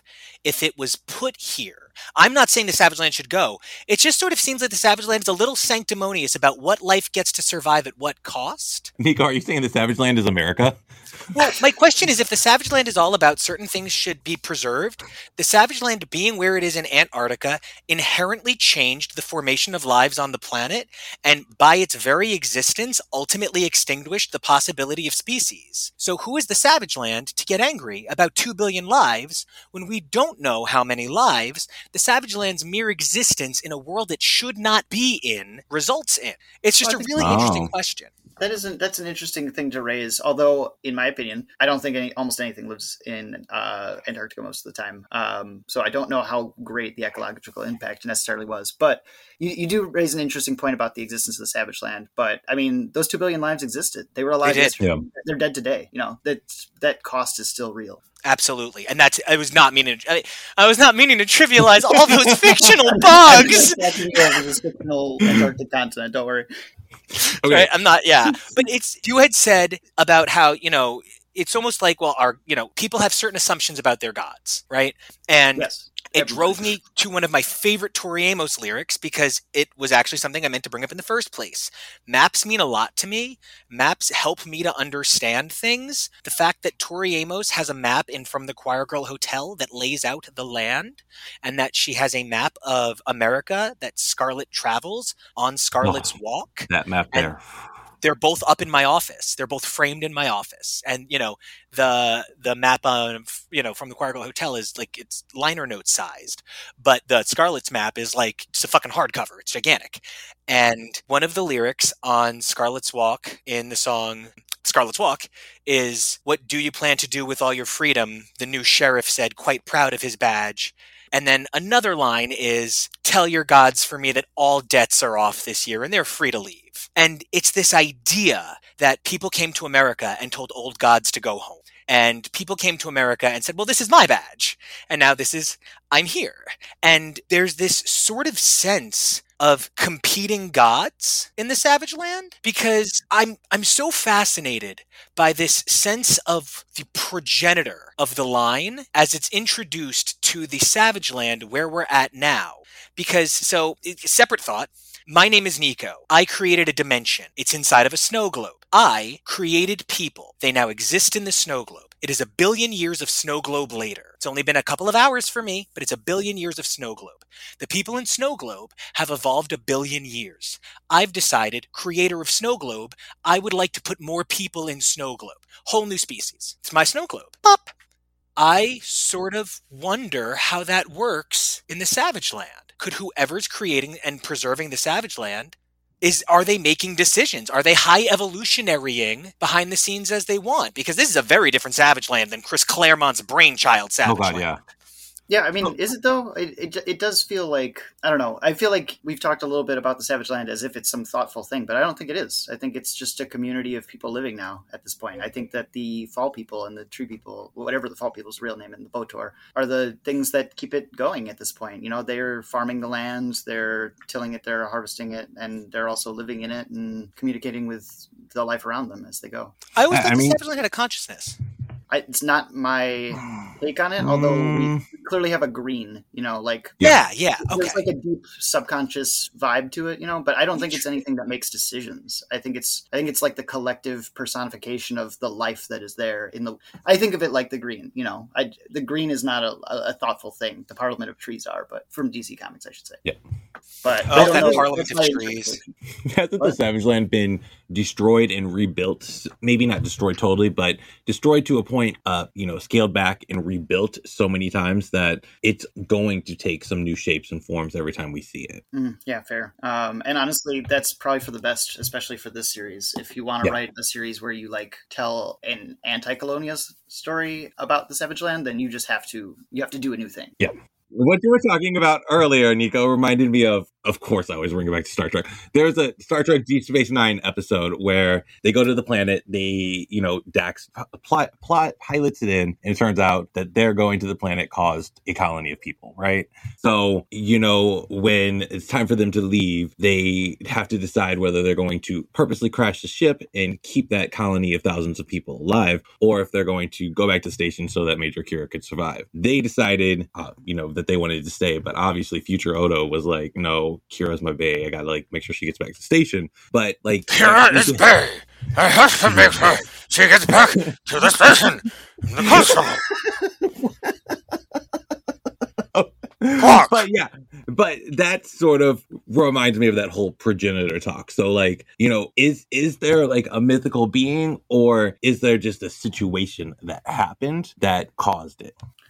It- yeah, oh, I don't know. Uh, I feel like I don't believe this whole idea that the Domovoy is the creator of the Savage Land. Maybe the creator of the new Savage Land. You know, in its own. Could I- I think the creator of something, and that's even kind of what I think I was trying to say with the, the snow globe. Maybe he was the creator of something in the Savage Land, and sort of the way. Doctor Doom is like, look at me, I, you know, I'm God now or whatever, and I, I'm all magic. And then every now and then the Scarlet Witch is like, I'm a little too much magic dick for you, and he's like, No, you're not. Oh, damn it, you are. so like, it's maybe it's one of those things where he's like, I am Doom. Well, you're only Doom most of the time. Maybe he's like co-creator of the Savage Land, and they just forgot to give him credit until his estate sued many years later, and now they must always have a Savage Land title in production. You know, it's really completely wild. I'm I'm going to be talking about Savage Land literally all day today. That's Um, amazing. it- it- that's just how things worked out. Um, but like the the thought to me that like Colossus is just like somewhere in here while this is all going on around you is hilarious. Oh my God! Yeah, it's that Savage Land. Yeah, it's that same Savage Land where the events of the other thing I'm going to talk about today is. And you know, I was actually thinking how funny it is that now I'm going over to X Men, and so I can't stop talking about awkwardly shoehorned in characters from the 1970s. Hey, you leave Nightmare out of this, okay? I am coming for Nightmare, guns a blazing, because I love I love him. Like it's good coming. Oh for my him. god, yeah. I so think. Nightmare is one of the most perfect campy villains of all time. I really do. Like I love him. He is. Yeah. He is. He is every bad story trope that they removed to create Morpheus. I love him. He's so. I'm not here to say that because all Jean Grey did was kill everybody over on D'Bari. like I'm not. I'm not here to compare tragedies, right? This isn't the Pain Olympics, but I just want to point out that I'm pretty sure I've read arcs of New Avengers where the New Avengers have killed a whole lot more than 2 billion creatures in the Savage Land. The Savage Land is filled with microorganisms. I'm pretty sure every time Wolverine spits, it kills a trillion things in the Savage yes. Land. That still doesn't mean it's Okay, yes. right. yeah counterpoint though in this series with the focus of its being on you know ecology and sustainability oh. and the sacredness of all life i think they matter more Oh, a Like- thousand percent. I mean, that's Oh, why yeah. I say it was a dumb point. Even No, yeah, I'm not saying that that was like you know what you were trying to say, but I think that is a nice segue into talking about like how because it's the Savage Land, and I don't mean because it's like preserved and so it's somehow special, but because of this this absolute sacredness of life to everything in the Savage Land, the cultural way that it tre- views life. Um, th- this matters a lot more, right? Like this is something that should matter in New York City. This is something that should matter in Metropolis. It's something that doesn't matter there. It is, and it, it, the series I think is positing that it should. I think that it, that we are told two billion animals will die. We're not told two, billion people will die. We're told two billion animals will die, and we're not even told about the cost economic or ecologically to the other kinds of life uh, that happens there. But like, I can absolutely believe that two billion beetles, ants, spiders, uh, creepers, um, you know, springtails, etc etc all died in in that instant and it doesn't lessen the impact for Kazar and I think that's really nice. I think that's this is something that like in a Hulk fight with or like with the Avengers, it would this would just be chalked up to collateral damage. It'd be like sorry, Yes. Oh, yeah.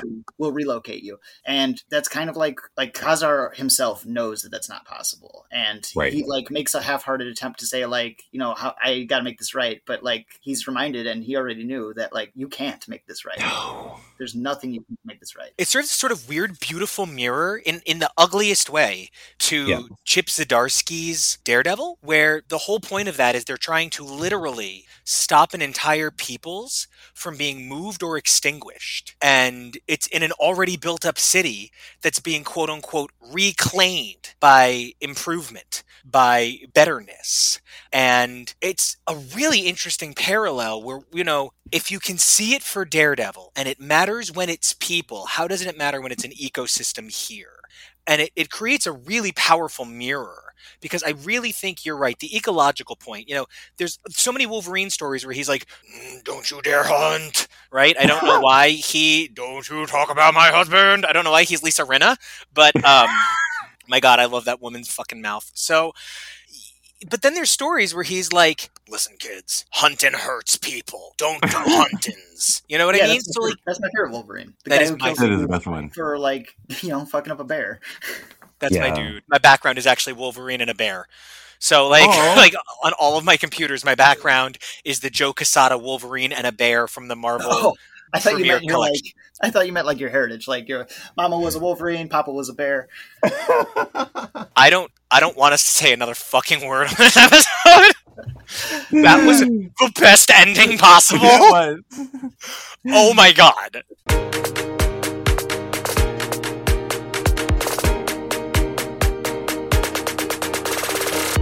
Hey everybody, Nico here, and I'm really into this Darkhold event. You know, it's so much fun that I got Kevo to come over from HTML over on HTML, which is our Husbands Talking More or Less series. We talk about the Marvel Cinematic Universe as well as some other universes. If you're a big fan of the spooky scary, which right around now is a great time to be, you might enjoy our Alien coverage as well. But so Kevo comes over and Jonah's here. We have Broadway and Nathan, and the five of us just can't seem to stop having a good time when we talk about Darkhold.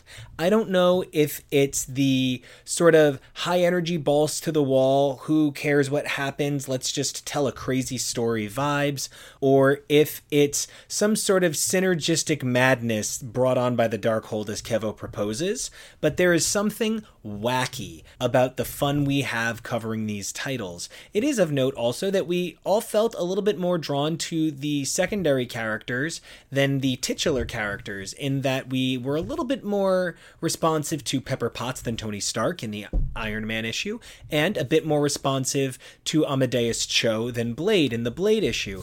And I think we all sort of collectively said that just means we need more issues of these.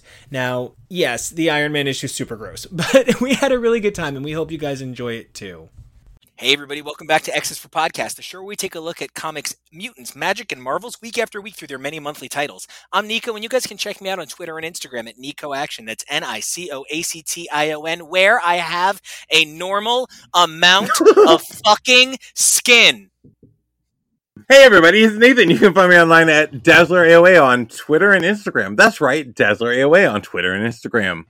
This is Kevo. You can find me over on the tweeters and the Instagram at Kevo Reilly, K E V O R E A L L Y. And I am dying of allergies. I'm Broadway. Oh. You can find me at Bway3RD. I will be complaining about the sniffles. Oh. So you're the vampire. Yeah, yeah, yeah. I'm big vampire. The sunlight is killing me. Uh, and I'm Jonah, and you can follow me over on Twitter and Instagram at Peak Jonah. That's P E A K. And we hope you survive this experience. I guess like the people who were stuffed into the uh, old original Iron Man suits. Oh. Um, they're technically still alive. I think if you count having wires in your brain alive. It was basically the Cybermen from Doctor Who. it was. Yes. You see, I was gonna say Five Nights at Freddy's. Oh. oh, okay. Okay, I see that. I like just really mix. love Broadway trying to be like, I'm afraid of the sun when he has the most beautiful melanated skin. And like, Oh, thank you. it's like, you know, the rest of us are over here looking like shades of Nicole Kidman in a black and white catalog. and, you know, True. Excuse accurate. me, do not bogart my whiteness. I, I am pretty sure I am the whitest one here. I did just erase my and Jonah's Latino heritage, so I gotta check that. Well, you know, speaking of erasing history and putting it back together, however the fuck you feel, we're here to talk about hmm. the Darkhold one shots. And I'm gonna be really honest with you. I am I feel this was worth the money for the logo alone. I love how deranged and like 1990s trading card game the logo on these books is. So we're here to talk about Darkhold Iron Man: Tales of Suspense by Ryan North. No new name to this show, as Nathan and I covered his Power Pack recently, as well as a number of other titles he's covered in the last few years here at Marvel. The art is by Guillermo Sanna, with color art by Ian Herring, and of course, the master of his craft, VC's Clayton Cowles, being the biggest, baddest motherfucker in lettering every goddamn book. We're also going to be taking a look at Darkhold Blade, which might go down in history as the best surprise from art I have ever had in my life, which was by Daniel Kibblesmith, Federico Sabatini, Rico Renzi, and once again, Clayton Cowles literally rewriting the book on lettering every single issue he does. I don't know if you're all as gay bones for this logo as I am, but I would literally move into this logo if it was a condo, right? Even if it was near a noisy train station. Guys, okay, but seriously we were talking in the green room for a second about how these I, I don't know what I'm reading. like I'm here for it. But I guess the universe was remade and these are them, or maybe this is like a multiverse thing, and they were each pulled from their own unique universe and timeline. I don't know what the fuck I read, but I definitely know that I read a book featuring Amadeus Cho and Nightcrawler that I mm. doubt Jonah enjoyed that much somehow. and Iron Man has the worst case of phimosis I've ever seen. So, my personal theory is that these are visions of what are each character going, or at least going to be each character's personal hells that would turn them mad. And that's what I orig- initially got from specifically the Iron Man story, because I feel like that's what would you know drive Tony mad that his technology would overtake him and that he couldn't actually solve a problem. But the Blade story didn't really follow that theme. It was just kind of uh, an AU where vampirism became a disease. It was like a YA novel. Uh, the best way I can describe what that world was like. And it was kind of just missing the teenage girl who was just different enough. And she's to set the world free from the curse of the, you know, insert, you know, large villain that's capitalized. So I really had no idea. And in the green room, Nico likened this to Heroes Reborn, which I liked, but those side stories made sense because we're set in a completely different universe. And it's going on of these are familiar characters, these are what they're doing in this universe, if this is how this went down. I have no idea what these stories are meant to be. Like there's no indication anywhere. And it doesn't seem like they like I, I was kind of expecting that at the end of them there would be some sort of like often when you know reality is warped there's somebody who remembers and there's a moment where like they're kind of sort of breaking through. I was just watching the Demon Slayer movie and they're all trapped in these dreams. Tanjiro sees his reflection and his reflection is like, wake up. You know what I mean? I was expecting that kind of thing where like there's some sort of clear narrative through line, but they really do feel just like one shots. And and to what Jonah said, like the Blade one didn't feel as sinister. I was expecting him to be possessed by I think it was called La Magra. Yeah, and it just felt way less than it felt like a like a shitty situation to be in, but not really for Blade, which is surprising. Was anyone possessed by it? Like I didn't think so, right? Or did I miss it? It was all very confusing. Yeah, I, I would need a second one. I would need a, a, a two shot to flesh that out. Because they like brought it up, and then I don't feel like it became anything, and so that was part of where that one lost me too. I have a theory, and it has to do with the central idea of urbanized myth. So, okay, the reason that once upon a time Batman was my favorite DC character and the reason Daredevil will always be my favorite Marvel character is because they represent the ideal of the urban myth. They are characters that blend into the gargoyles of the city and they are the night. They are literally what the bad guys are afraid of. Right? The Punisher is just like a sociopath with a gun. He is just one of the bad guys, so, you know, as much as I want to make Frank my sub, he can fuck himself. But like Matt is different. Matt literally is the thing that bad guys fear when they go to sleep, right? And it's the same thing with the bats, right? And I think Blade in the last 20 years has really begun to move toward like I I don't even know how else to explain it, but I guess the weird vampire demographic. Yeah. You know? Um Uh, yeah, I guess it hits that demographic, but I feel like Blade is really beginning to represent that he is the myth of the night character, and in the regard that Blade is the daywalker. His name is Myth alone. Blade understood that even if he was going to be the man to do the thing to hurt the people, I think Blade needed to create a myth of something larger, and I think perhaps he uses it to manipulate people. I, I don't know, but there is something very much about the central idea of these Marvel Knights, K N I G H T, which we know that they even did play up. Speaking of Jonah with Heroes Reborn, we did see American Knights in the pages of Heroes Reborn, which featured these particular characters. So I very much feel as though there really is meant to be something about the guardian devils and angels of Hell's Kitchen by tying it in with Fisk. That's my best guess. Okay, let's talk about it. Iron Man, it's just a lot, guys. It's tough. I liked the framing technique with the panels from early Iron Man issues. I thought that was very clever. Everything else about it was sort of middling. You know, I found it particularly gross pants. Like, I really thought they did body horror well here, especially from an age where Marvel is body horroring every third book, right? Like the next book out of Marvel is going to be Lola Immortal Hulk, and it's just going to be Chris G doing his Lola Marvels, and it's going to be like body horror Immortal Hulk going through the Will Green door. You know what I mean? It's going to be a huge seller, but Marvel is really putting body horror in everything, and I feel like this was kind of a nice way to do it, kind of uniquely, super gross, a little anime tentacle monstery, but you know, it, it kind of worked for me. I thought this was that like skin overflowing out of his eyes. Ugh. Ugh. But here's the problem.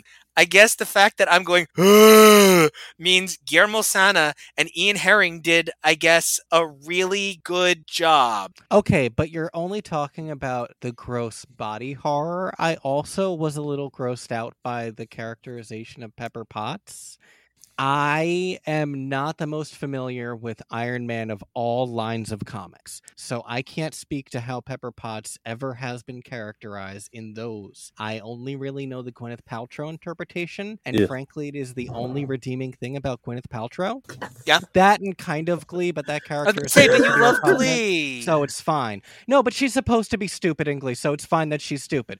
But like, and her but, like- cover of Landslide in Glee is iconic, just for the record. Yeah, Turning Tables isn't bad either. It's not great. It's sort of like, you know, when you see an actor who's just an actor on Broadway and you're like, you did your best, buddy. I liked this. And I'm sort of feeling that way about Pepper Potts right now because I really love her characterization in the MCU. I have always felt like she's a very strong character, and I know a lot of people have things to say about Pepper and Tony as a pairing, but, you know, I, I think it sort of balances itself out there. Here, they made her incredibly waifish, and I love him so much. And it's just so weird and an extra layer of creepy on top of all the body horror stuff already. It's very weird. It's very odd to see that Silver Age dynamic because that's that's the Pepper that we're seeing right here. We're seeing that Silver Age Pepper who really didn't have as much of an agency as she does now. We're we're really seeing that and trying to bridge my mind between my hatred of Gwyneth Paltrow and like my kind of like of this character actually as she has progressed regressed to this point where she is solely like that's her focus in life is to be in love with Tony just like Jane was originally like just solely the love interest of Thor like it's so hard to see these characters regress back to that point Why did I think when you said Jane, I was thinking Tarzan? Because you know what? Sometimes Thor is a long-haired monkey man. Yeah, he is and he a bit. swings a hammer, Watch but out for that tree. right. So okay. Oh my god, Yeah, he's like if you cross Dudley Do Right with George of the Jungle. Broadway, I have a question for you, Broadway. I I know you're here for the weird. I know you're here for the goopy. I know you're here for the icky. but how did you feel about the Tin Kanzi? Because essentially, uh, he became the world's richest sardine at some point, and it still managed to morph into body horror.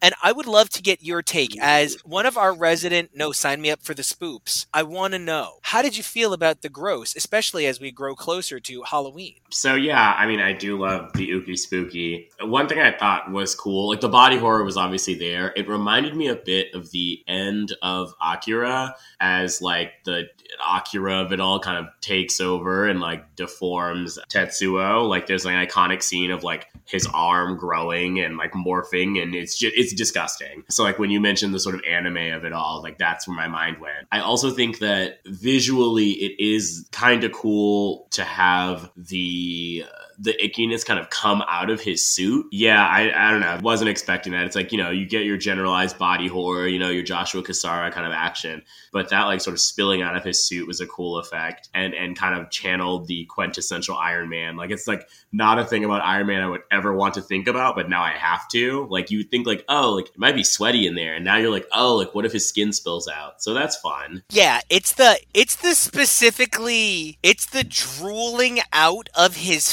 face that's just like I am a I am on record as saying that if you want me to check out on your horror, all you need to do is make somebody bleed from the eyes, nose, ears, and mouth. If you want me to check out because you want me to see like the oldest trick that people have used to simulate because it's scary, I mean, yeah, that's what happens when people become ill. I do understand that. But like it's just it's that thing where because I've seen it so many times, I kind of sit here and go, "Oh no, is the blood come out of the dead baby's face? Oh no!" You know what I mean? Like, and I don't mean dead baby. I mean like baby putting someone down by calling them a baby. um. So I yikes. So I I did think the skin was a brilliant twist on that. It was definitely very definitely a big shock. And you know, I just to the heart of what you guys all said, I want to take a minute and uh, Jukebox Hero, one of our favorites on this show. The most of us are pretty big fans of, at some point in his career, Matt Fraction, and especially many of our Legion are enormous fans of his brilliant wife, Kelly Sue DeConnick, who I think has had equally, if not more, incredible series over the years. Whether it's you know his star power with things like Sex Criminals or her star power with things like Bitch Planet, there are just so many incredible works to come out of those two. And Matt Fraction, in particular, wrote a really brilliant uh, short-lived series called The Order, which told the story of Henry Hellrung, who was an actor that played Tony Stark on television, and also was Tony's real-life AA sponsor and was ultimately given his own suit of armor during the Civil War days. And one of the people he served with was Pepper Potts. And she was a take no prisoners, fuck you up badass. It is of also equal and absolutely important note that Pepper Potts would also get a brilliant one shot called Rescue. Rescue did run during Stark Disassembled. Stark Disassembled was the pinnacle arc of Matt Fraction's Invincible Iron Man, running Invincible Iron Man 21 to 25. There is an incredible series of variant design covers, the likes of which Marvel rarely has the balls to put out, and they are exquisite. They are everything. They are brilliant mod art. I definitely recommend checking those out. They're very in the vein of Malieve's work on Decalogue 1 through 5, so definitely worth a look. So back to the subject matter at hand. Sorry, I just I can't not stand for the Fraction DeConnick house. It is a house that deserve it is a house that deserves standing all the time. So Nah, man, go for it. right? And especially when they've both written such exquisite works on Pepper, such a varied and divisive character, thanks to her varied storied history. She's not a character that is necessarily easy to dial into this sort of vibe of, because having been the side piece for so many years, she wasn't given proper characterization. And you know what happens to minorities and women in comics when they are not given proper characterization? They're used as idiots. They are constantly used as the fool so that their counterpart hero can always be the best. And we see it in idiot best friend syndrome. We see it in dumb kid sister. We see it in idiot girlfriend. We see it in friend who used to have powers and is now down on his luck. We see it in all sorts of tropes there.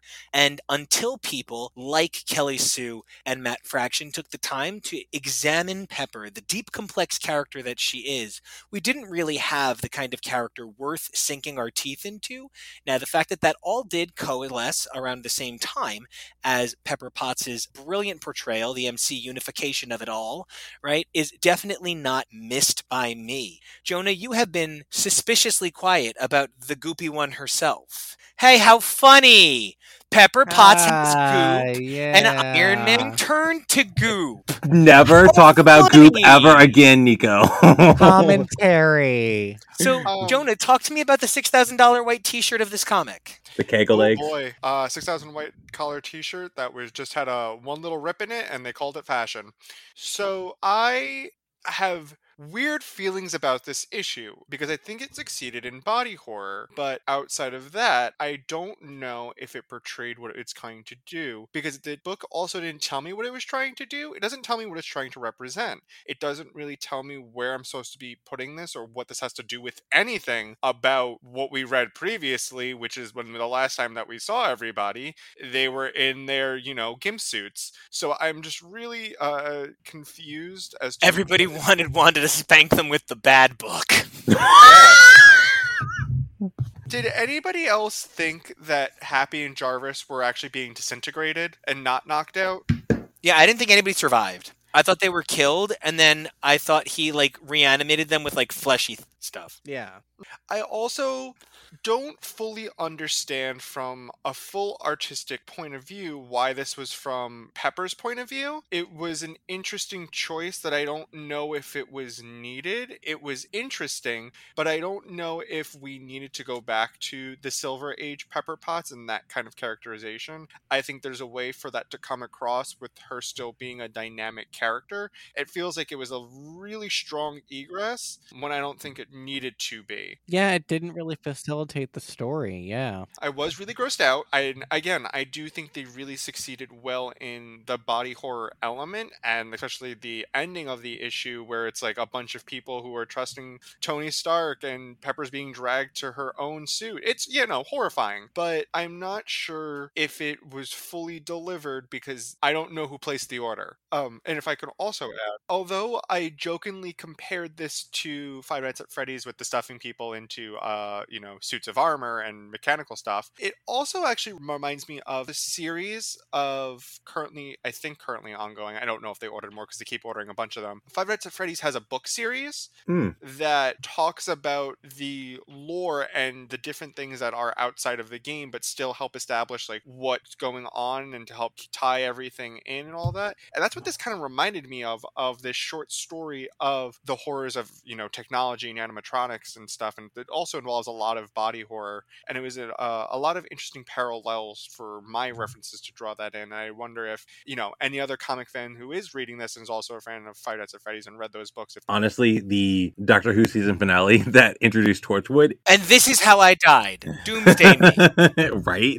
Like, Oh my god, she really did say that, didn't she? She says Yeah. that Yeah, at I thought that's of the why you- I thought that's why Yeah. you brought No. Cybermen. No, Yeah. I just brought up Cybermen because they just fucking Cybermen is literally it is. what it is. It literally is. That's all it is. Like, I- this is literally Cyberman. I noticed it when I read the issue and then I completely forgot because Pepper got so boring. Did you just say they took the spice out of pepper? They did. I spent this whole issue, the Iron Man issue, just wondering why am I supposed to care about Tony Stark in this? And then uh, that's after I got past the initial fact of what the fuck is going on in this issue and like where are these characters? Why is this why is this happening? Like there's no there's no bridge to it. It's like I loved I did love what happened in the Blade issue, but like I did for this opposite reasons, I just I couldn't get invested into Pepper Potts and Tony Stark. That's as good a point to segue over to what I thought was like I, I don't know how to explain it. You know, every now and then a band releases a piece of 80s core synth pop that like doesn't need to exist, but the fact that it exists is a gift. Like when AFI formed their side project, Blaqk Audio, and everything they released was just like a gift from heaven, right? It's just 80s synth pop that didn't need to exist in the 2000s, but every second of it was brilliant. This was a four color nightmare in splendor for me. I'm already a big comics Blade fan. I have no relationship with Wesley Snipes' movie Blade, which I feel really strange about, but I've seen all three, and I, other than I can tell you, I used to think that was Ryan Reynolds jacked, and now I'm like, damn, dude, what was going on? um, other, other than the least impressive outing for the film having Ryan Reynolds in it, I have no relationship with Film Blade. I love comics Blade. I love Tomb of Dracula Blade. That's my bro. Like that's that's my guy. That's my Blade. I love him. And this was so fun. This was silly and cute and the colors were so spectacular. You know, it felt like it was very mm-hmm. influenced by the last couple of years of Buffy comics. It had all of the beauty and coloration of a Francesco Francavilla with a little bit more pop ideology. You know, somewhere along the way, somebody started praying to a statue of Marilyn Monroe in Tokyo, and we wound up with this instead. And it's, I just thought this was fucking charming on the art alone. The story was fun, light, pointless, silly, but God, did I love every page of the art in this book. Like, I am rarely this effusive on art, but like, I legitimately thought every splash of color, every brilliant use, and then you. I mean, okay, so those who know me know that I have an unattractive relationship with a fictional character that I, I am far too attracted to and it needs to stop. But I have an unhealthy Which obsession. one? I have an unhealthy obsession with Baron Zemo. oh, Oh, yeah, it's been a weird oh. year for that. It's been a weird year where I've had the thing we have in common is we both love killing Nazis. So I thought you were gonna be like that. Logan or Cable, but no, Baron Zemo. Ugh, Yeah, I really Thunderbolts really impacted on me because I just came into reading comics as that was coming out. So like I fell madly in love with Citizen V, and then I had to contextualize how I felt about that.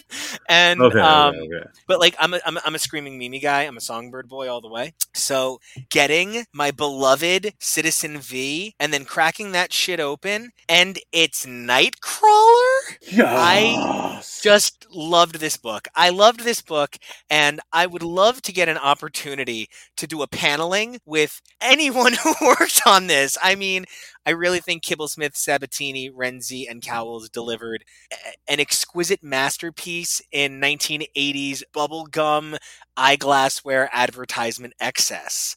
And I'd love to know what you guys thought about it because I could just I could talk about this till I'm the colors of this book.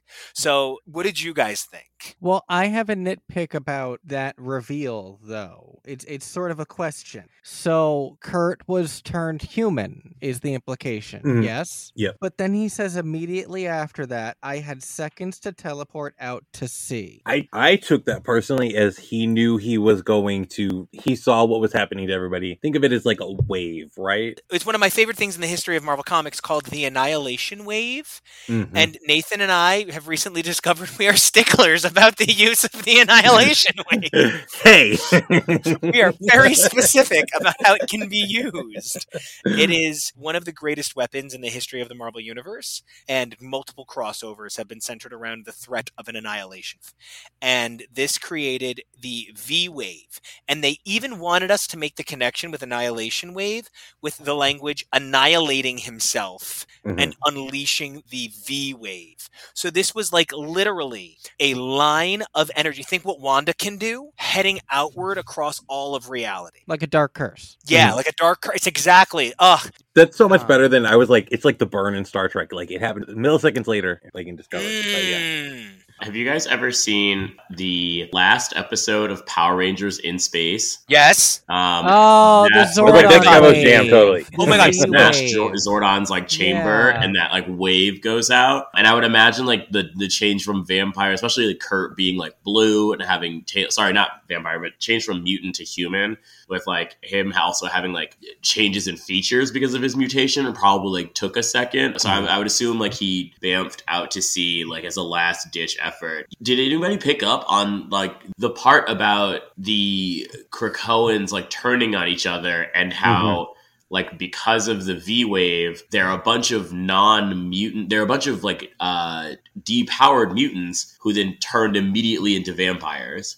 Yeah, I did love. I loved how they did that. Like how they mentioned that it randomly affected just different heroes differently. Like that was just such an amazing point. Um, one thing also it reminded me of too, just specifically with Kurt was in Mutant was in Earth X. I'm sorry, in Earth X when uh, Gargoyle turned Excalibur to stone and Kurt vamped away and then eventually became Belasco. But like besides that, like that whole him escaping just at the last minute because of his teleportation ability really reminded me of that thing that had played out before. It was very shonen manga. Yeah. the style, the Mhm. coloring, the way it was paneled, the way the lettering came about. It, it was very shonen manga. My problem arises with this story has nothing to do with Blade. Blade is barely in this and is a second-hand character to this story. This is much more about Amadeus Cho slash the Last Avengers. I'm more so confused than anything what this ti- what this story has to do with anything. Not that it's a bad story. I didn't mind it that much, but I don't get it. I really fail to see how this story fits into anything and if it's that it's going to be later revealed once all these one shots come out for each of the, you know, the characters that were chosen that Wanda pulled and then later turned mad and then we'll find out what That exactly Wanda pulled, not the editor. Mhm. That's what I said. I said Wanda. I'm, and I think that's just what it is. This isn't a bad story. It's just ve- very much more confusing when you don't give any information to the readers as to what exactly is going on. And again, to bring it back to another uh, to Heroes Reborn, Heroes Reborn at least made sense in what the one shots were talking about outside of the main narrative of Heroes Reborn one through seven. What they were talking one- about made sense, even if they did. in Heroes Reborn, all the one shots of the different characters of what was going on in this universe at least make sense. You know what you you have an idea, even if some of the stories don't fully make sense. I am still mad about the X Men issue that literally just ends on a cliffhanger and then doesn't go anywhere and doesn't come back up in any way. Anyway, this story was fun. I liked seeing Amadeus Cho. I liked seeing Nightcrawler in uh, as Captain V. Right, that, that's what he was called. Citizen V. Citizen V. I like that it was a hodgepodge costumes of like different Avengers and heroes that he probably had to scrape together to get. I just don't know if this succeeds as a Blade story. Blade is just here and just happens to kick some ass like two or three times, but that's about it. You mean he Loganed? He kind of did Logan, Nah. but He is- Logan He's a still- myth. But Logan at least appears more and has a lot I more agree. dialogue in a book that has his own name attached to it. I agree. Well- Blade is definitely treated second class here. And to build on that point, though, I feel the same way about the Tony Stark issue, where it's really more about Pepper than it is about Tony. It's just Pepper is an Iron Man character, so that makes sense. Amadeus Cho, being the character for a Blade issue, is, to my knowledge, random as hell. So it is. It's random as hell squared plus three. to me, that begs the question of who then is going to be the focus character for Wasp, Black Bolt, or Spider Man. I am really fascinated by that question. So that's exactly what has me really afraid for the Wasp story, especially because if you look I at the that. if you look at the cover for it, that team that is on that cover is that very, very, very traumatic moment in Jan's life where mm. Hank slaps her. And, you know, I'm just very afraid of the story that they are going to tell for Wasp. And I, I, the idea that she might not be the focus character in that story Mm. really, really scares me because uh, she already lost her agency in that story. But to have it retold and to have her agency taken even more away is just frightening. And after we saw the way that Pepper was treated in the Iron Man issue, I completely agree. I was already afraid on my own, but then you brought up all your stuff, and I was like, oh,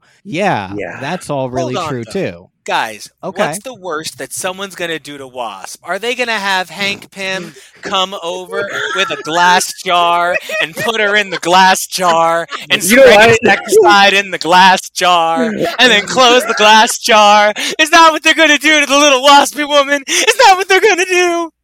But also, she'll have extra skin. They're going to have her like Fuck Magneto in the middle of mutants this, yeah. Oh, I'm sorry. She already did that in real reality. No, she's gonna fuck Magneto and then weirdly fuck the lizard. Mm, yeah. She's gonna have Magneto's baby, but no. Magneto's lizard baby that's actually controlling the world. Hey, we don't talk about Polaris like that. We also don't give away ideas, Oh, guys. God. Sorry, Robbie. with her sunglasses and her jar of lizard. She just Starbucks. takes off her sunglasses and his lizard eyes. It's like V. yes. Jeez, we all just showed some weird shit about ourselves tonight. Um, Yay. I genuinely think Darkhold is turning out to be one of the strangest, best recordings we've ever done. well, we all read from it, and it made us all insane. Yes. exactly. Oh my God. Maybe that's maybe the insanity is the friends we made along the way during this podcast, and maybe that's what these books are trying to do, is just drive people mad because they don't make The any sense. insanity is the shame we grew along the way. But guys, can we just talk about my f- second favorite part of this issue, which is Vampire Fisk looking all sorts of shaved, naked mole rat Harvey Oh my Weinstein in a bathtub? He looks like what's that 500% robot from stolen from Futurama? Like from Futurama, like uh Hedonism oh, Bot? Hedonism Bot. Yes, Hedonism Bot. Thank you. Hedonism Bot is my favorite. I'm the king of New York. I'm thinking of a number between one and three that's not one or three. it turns out we all really like Hedonism Bot. Um, Hedonism Oh, but he amazing. also he looks like that that that obese vampire from season three of Buffy, like literally Yes. just like him. Oh. And also like a, a splash of like, and I say this because it's contemporary, Baron Harkonnen from Dune. Oh yeah. and like like a really I, I i'm trying to there's something very specifically worm like about him Yeah. he is so Okay. overstuffed there's something kind of you know Jabba kind of touching Hutt. back yeah kind of touching back into the body horror he has some very star warsy things to him Jabba the Hutt has Mm. that assistant that has the giant penis wrapped around his neck um Yeah. And- Yeah. he kind of looks like a really heavy set version of that guy Well, that's the species, not his name. I forget what his name is. He's a little rat bastard, so I don't care. little rat bastard man he looks like him Yeah. Can And, I vampires that's- get fat like this though, or is this No. like a magic thing? Like if they You know- can't get tattoos because of a healing factor, I feel like excess Yeah, what is this? body weight doesn't make any sense either. And it just it just feels a little bit like, ah, look, it's a fat vampire because Kingpin is fat, so now What? he's even fatter. Hold And, on. like I'm what? sorry. Somebody mentioned Star Wars, and all I can think of is uh, Bea Arthur singing in the cantina. So Yes, I'm with you. And also the one that segment that's like, ooh, yes, Oh, yeah. feel good. Right? You have to watch that with me this year. I do, I promised. But you know, the other thing I think is is maybe possible, and I mean this seriously, okay, is that my ver- my version of Fisk would never be this obese. I don't I don't accept any version of Fisk being this obese. My Fisk is like solid muscle under there and would never enjoy inaction, even my second favorite version of Fisk. And just hear me out, guys, before anybody judges. If you haven't read it, it is literally the greatest thing ever. Kingpin of the Sewers is a motherfucker who can take you down. Okay, so I, I I feel like well, I love me a good thick boy, Kingpin is an unfortunate kind of thick that desperately needs to be vampire medicated, and I'm worried about him. And I think part of it is perhaps maybe, and this is just me projecting. I really liked this one shot, so I'm projecting a lot into it. But I could see a world where vampires are meant to be these active things, right? Vampires are very we hunt for food, right? And I just I imagine Julie Benz saying it in the little schoolgirl outfit, right? And I You're not exactly living off quiche. Oh my goodness. All of a sudden Sophie Zelmani's I'll Remember You was playing and I have a weird scar on my chest.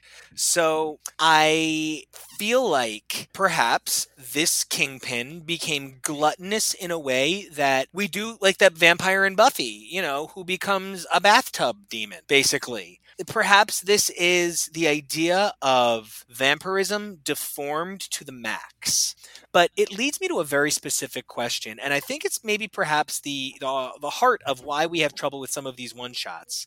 I sometimes think that the reason Marvel loves doing these alternate universe events where they cross up their characters or they they put people in other timelines and blah blah blah is because they said to themselves one day, "Well, we can't sue all the fanfic writers if we're hiring them."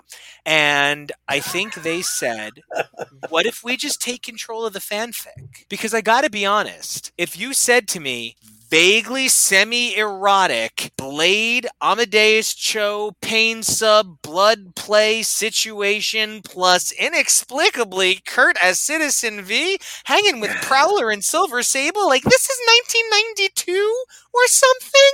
Right? If you had said that to me as a comic I would be like I want all of what you're smoking and then I'm going to ground you up and smoke you too right? But I think if you say to me it's a fanfic, I'm like, oh my god, how many chapters is it Omega That verse? makes so much sense. Right? You know, the only thing this is missing to make it a perfect fanfic is his girlfriend slash sister. Who winds up being really cool with the fact that they're gay together. Yeah. And like yeah. so I, I do really think that it, it is kind of like Marvel said, we're tired of you guys publishing the fanfic. I mean, that's pretty much what DC's whole motto is now, isn't it? It's all fanfic here. That's DC's whole motto. So I feel like um Nothing's been canon since the '60s. that's Alan Moore said no, we said okay.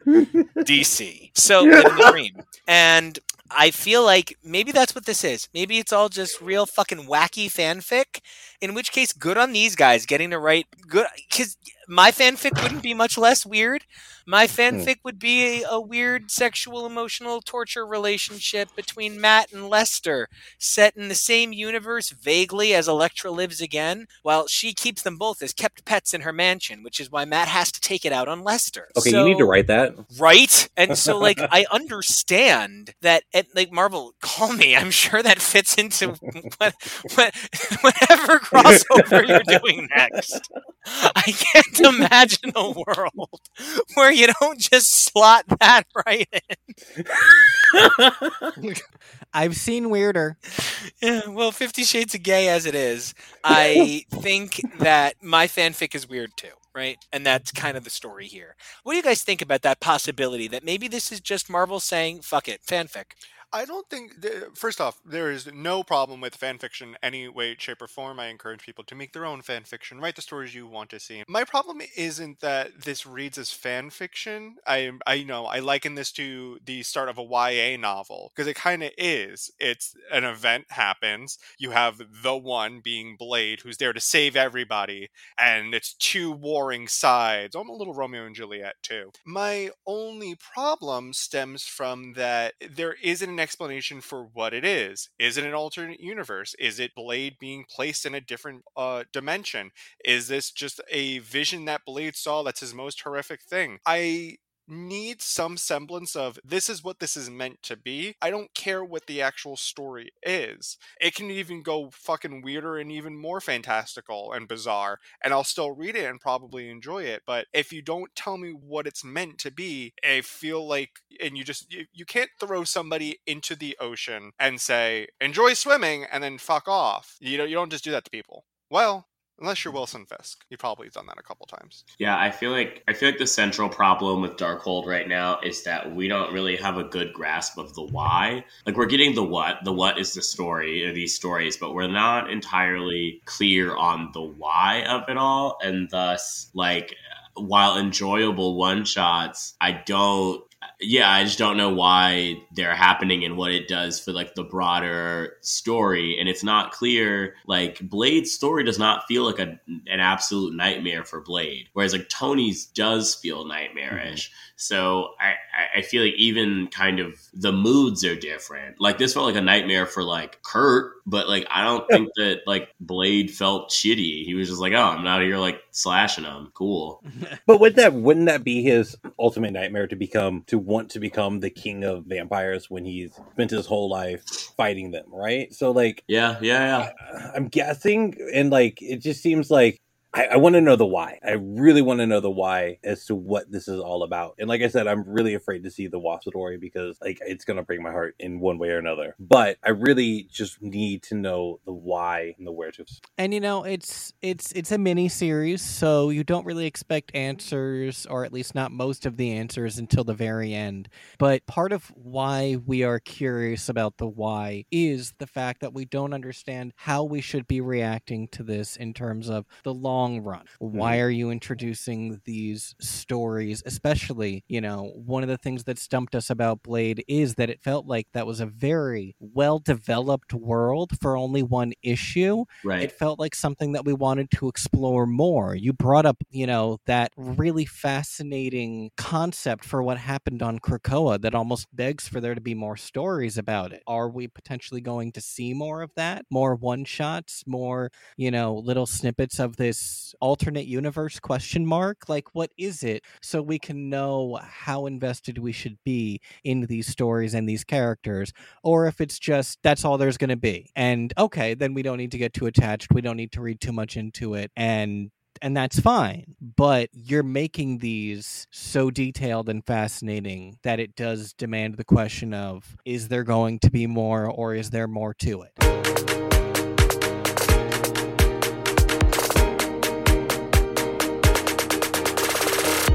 Hey everybody, Nico here one last time. Now, this last entry isn't going to be a segment proper, but it's the aforementioned list of Rutland Halloween Parade appearances. Now, I would like to point out that this doesn't just feature appearances of the Rutland Parade, but Rather, some of these will also feature appearances of Tom Fagan or just the town of Rutland, Vermont itself. It all started off with Avengers 1983 by Roy Thomas, John Buscema, and Tom Palmer from Marvel in December of 1970. The concepts would later reappear in Batman 237, Night of the Reaper by Dennis O'Neil, Neal Adams, and Dick Giordano in December of 1971 from DC. Marvel feature number 2 from Marvel in 1972 was brought by Roy Thomas, Ross Andru, and Sal Buscema.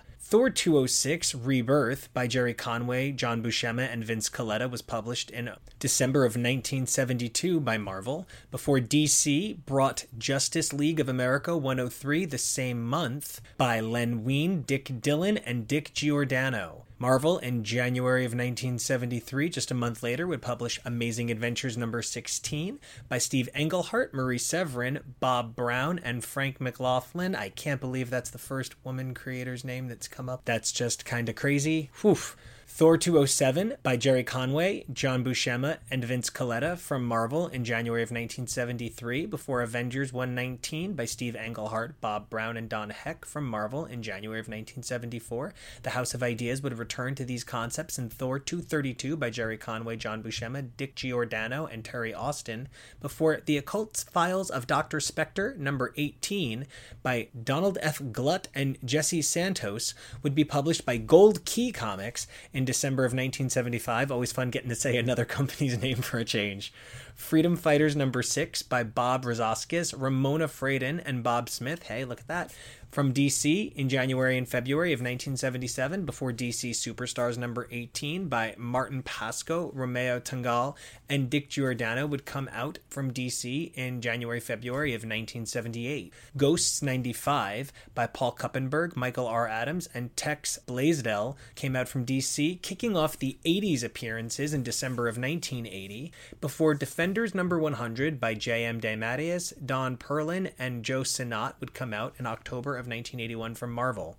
Now, Warp Graphics in February of 1986 gave us Thunder Bunny number 5 by Martin Greim and Brian Buniak, before Animal Man number 50 by Tom Vitek and Steve Dillon came out in August of 1992 from DC. Now, the last two appearances would come in 1996 and 1997, both published in December of their respective years. Generation X number 22 by Scott Lobdell, Chris Bachalo, Al Vey, and Scott Hanna. Superboy and the Ravers number 16 by Steve Mattsson, Karl Kesel, Josh Hood, and Dan Davis represent the final appearances of this awesome town in comics. Guys, thank you so much for joining us for kind of a special Halloween little episode, and thanks for indulging me, those of you who are still We appreciate it. We think you guys are the best fans. We love making this show for you twice a week, every week, and we can't wait to do it again next time. So, guys, until then, keep those mutant lights lit, those Krakoan gateways open, and we'll see ya.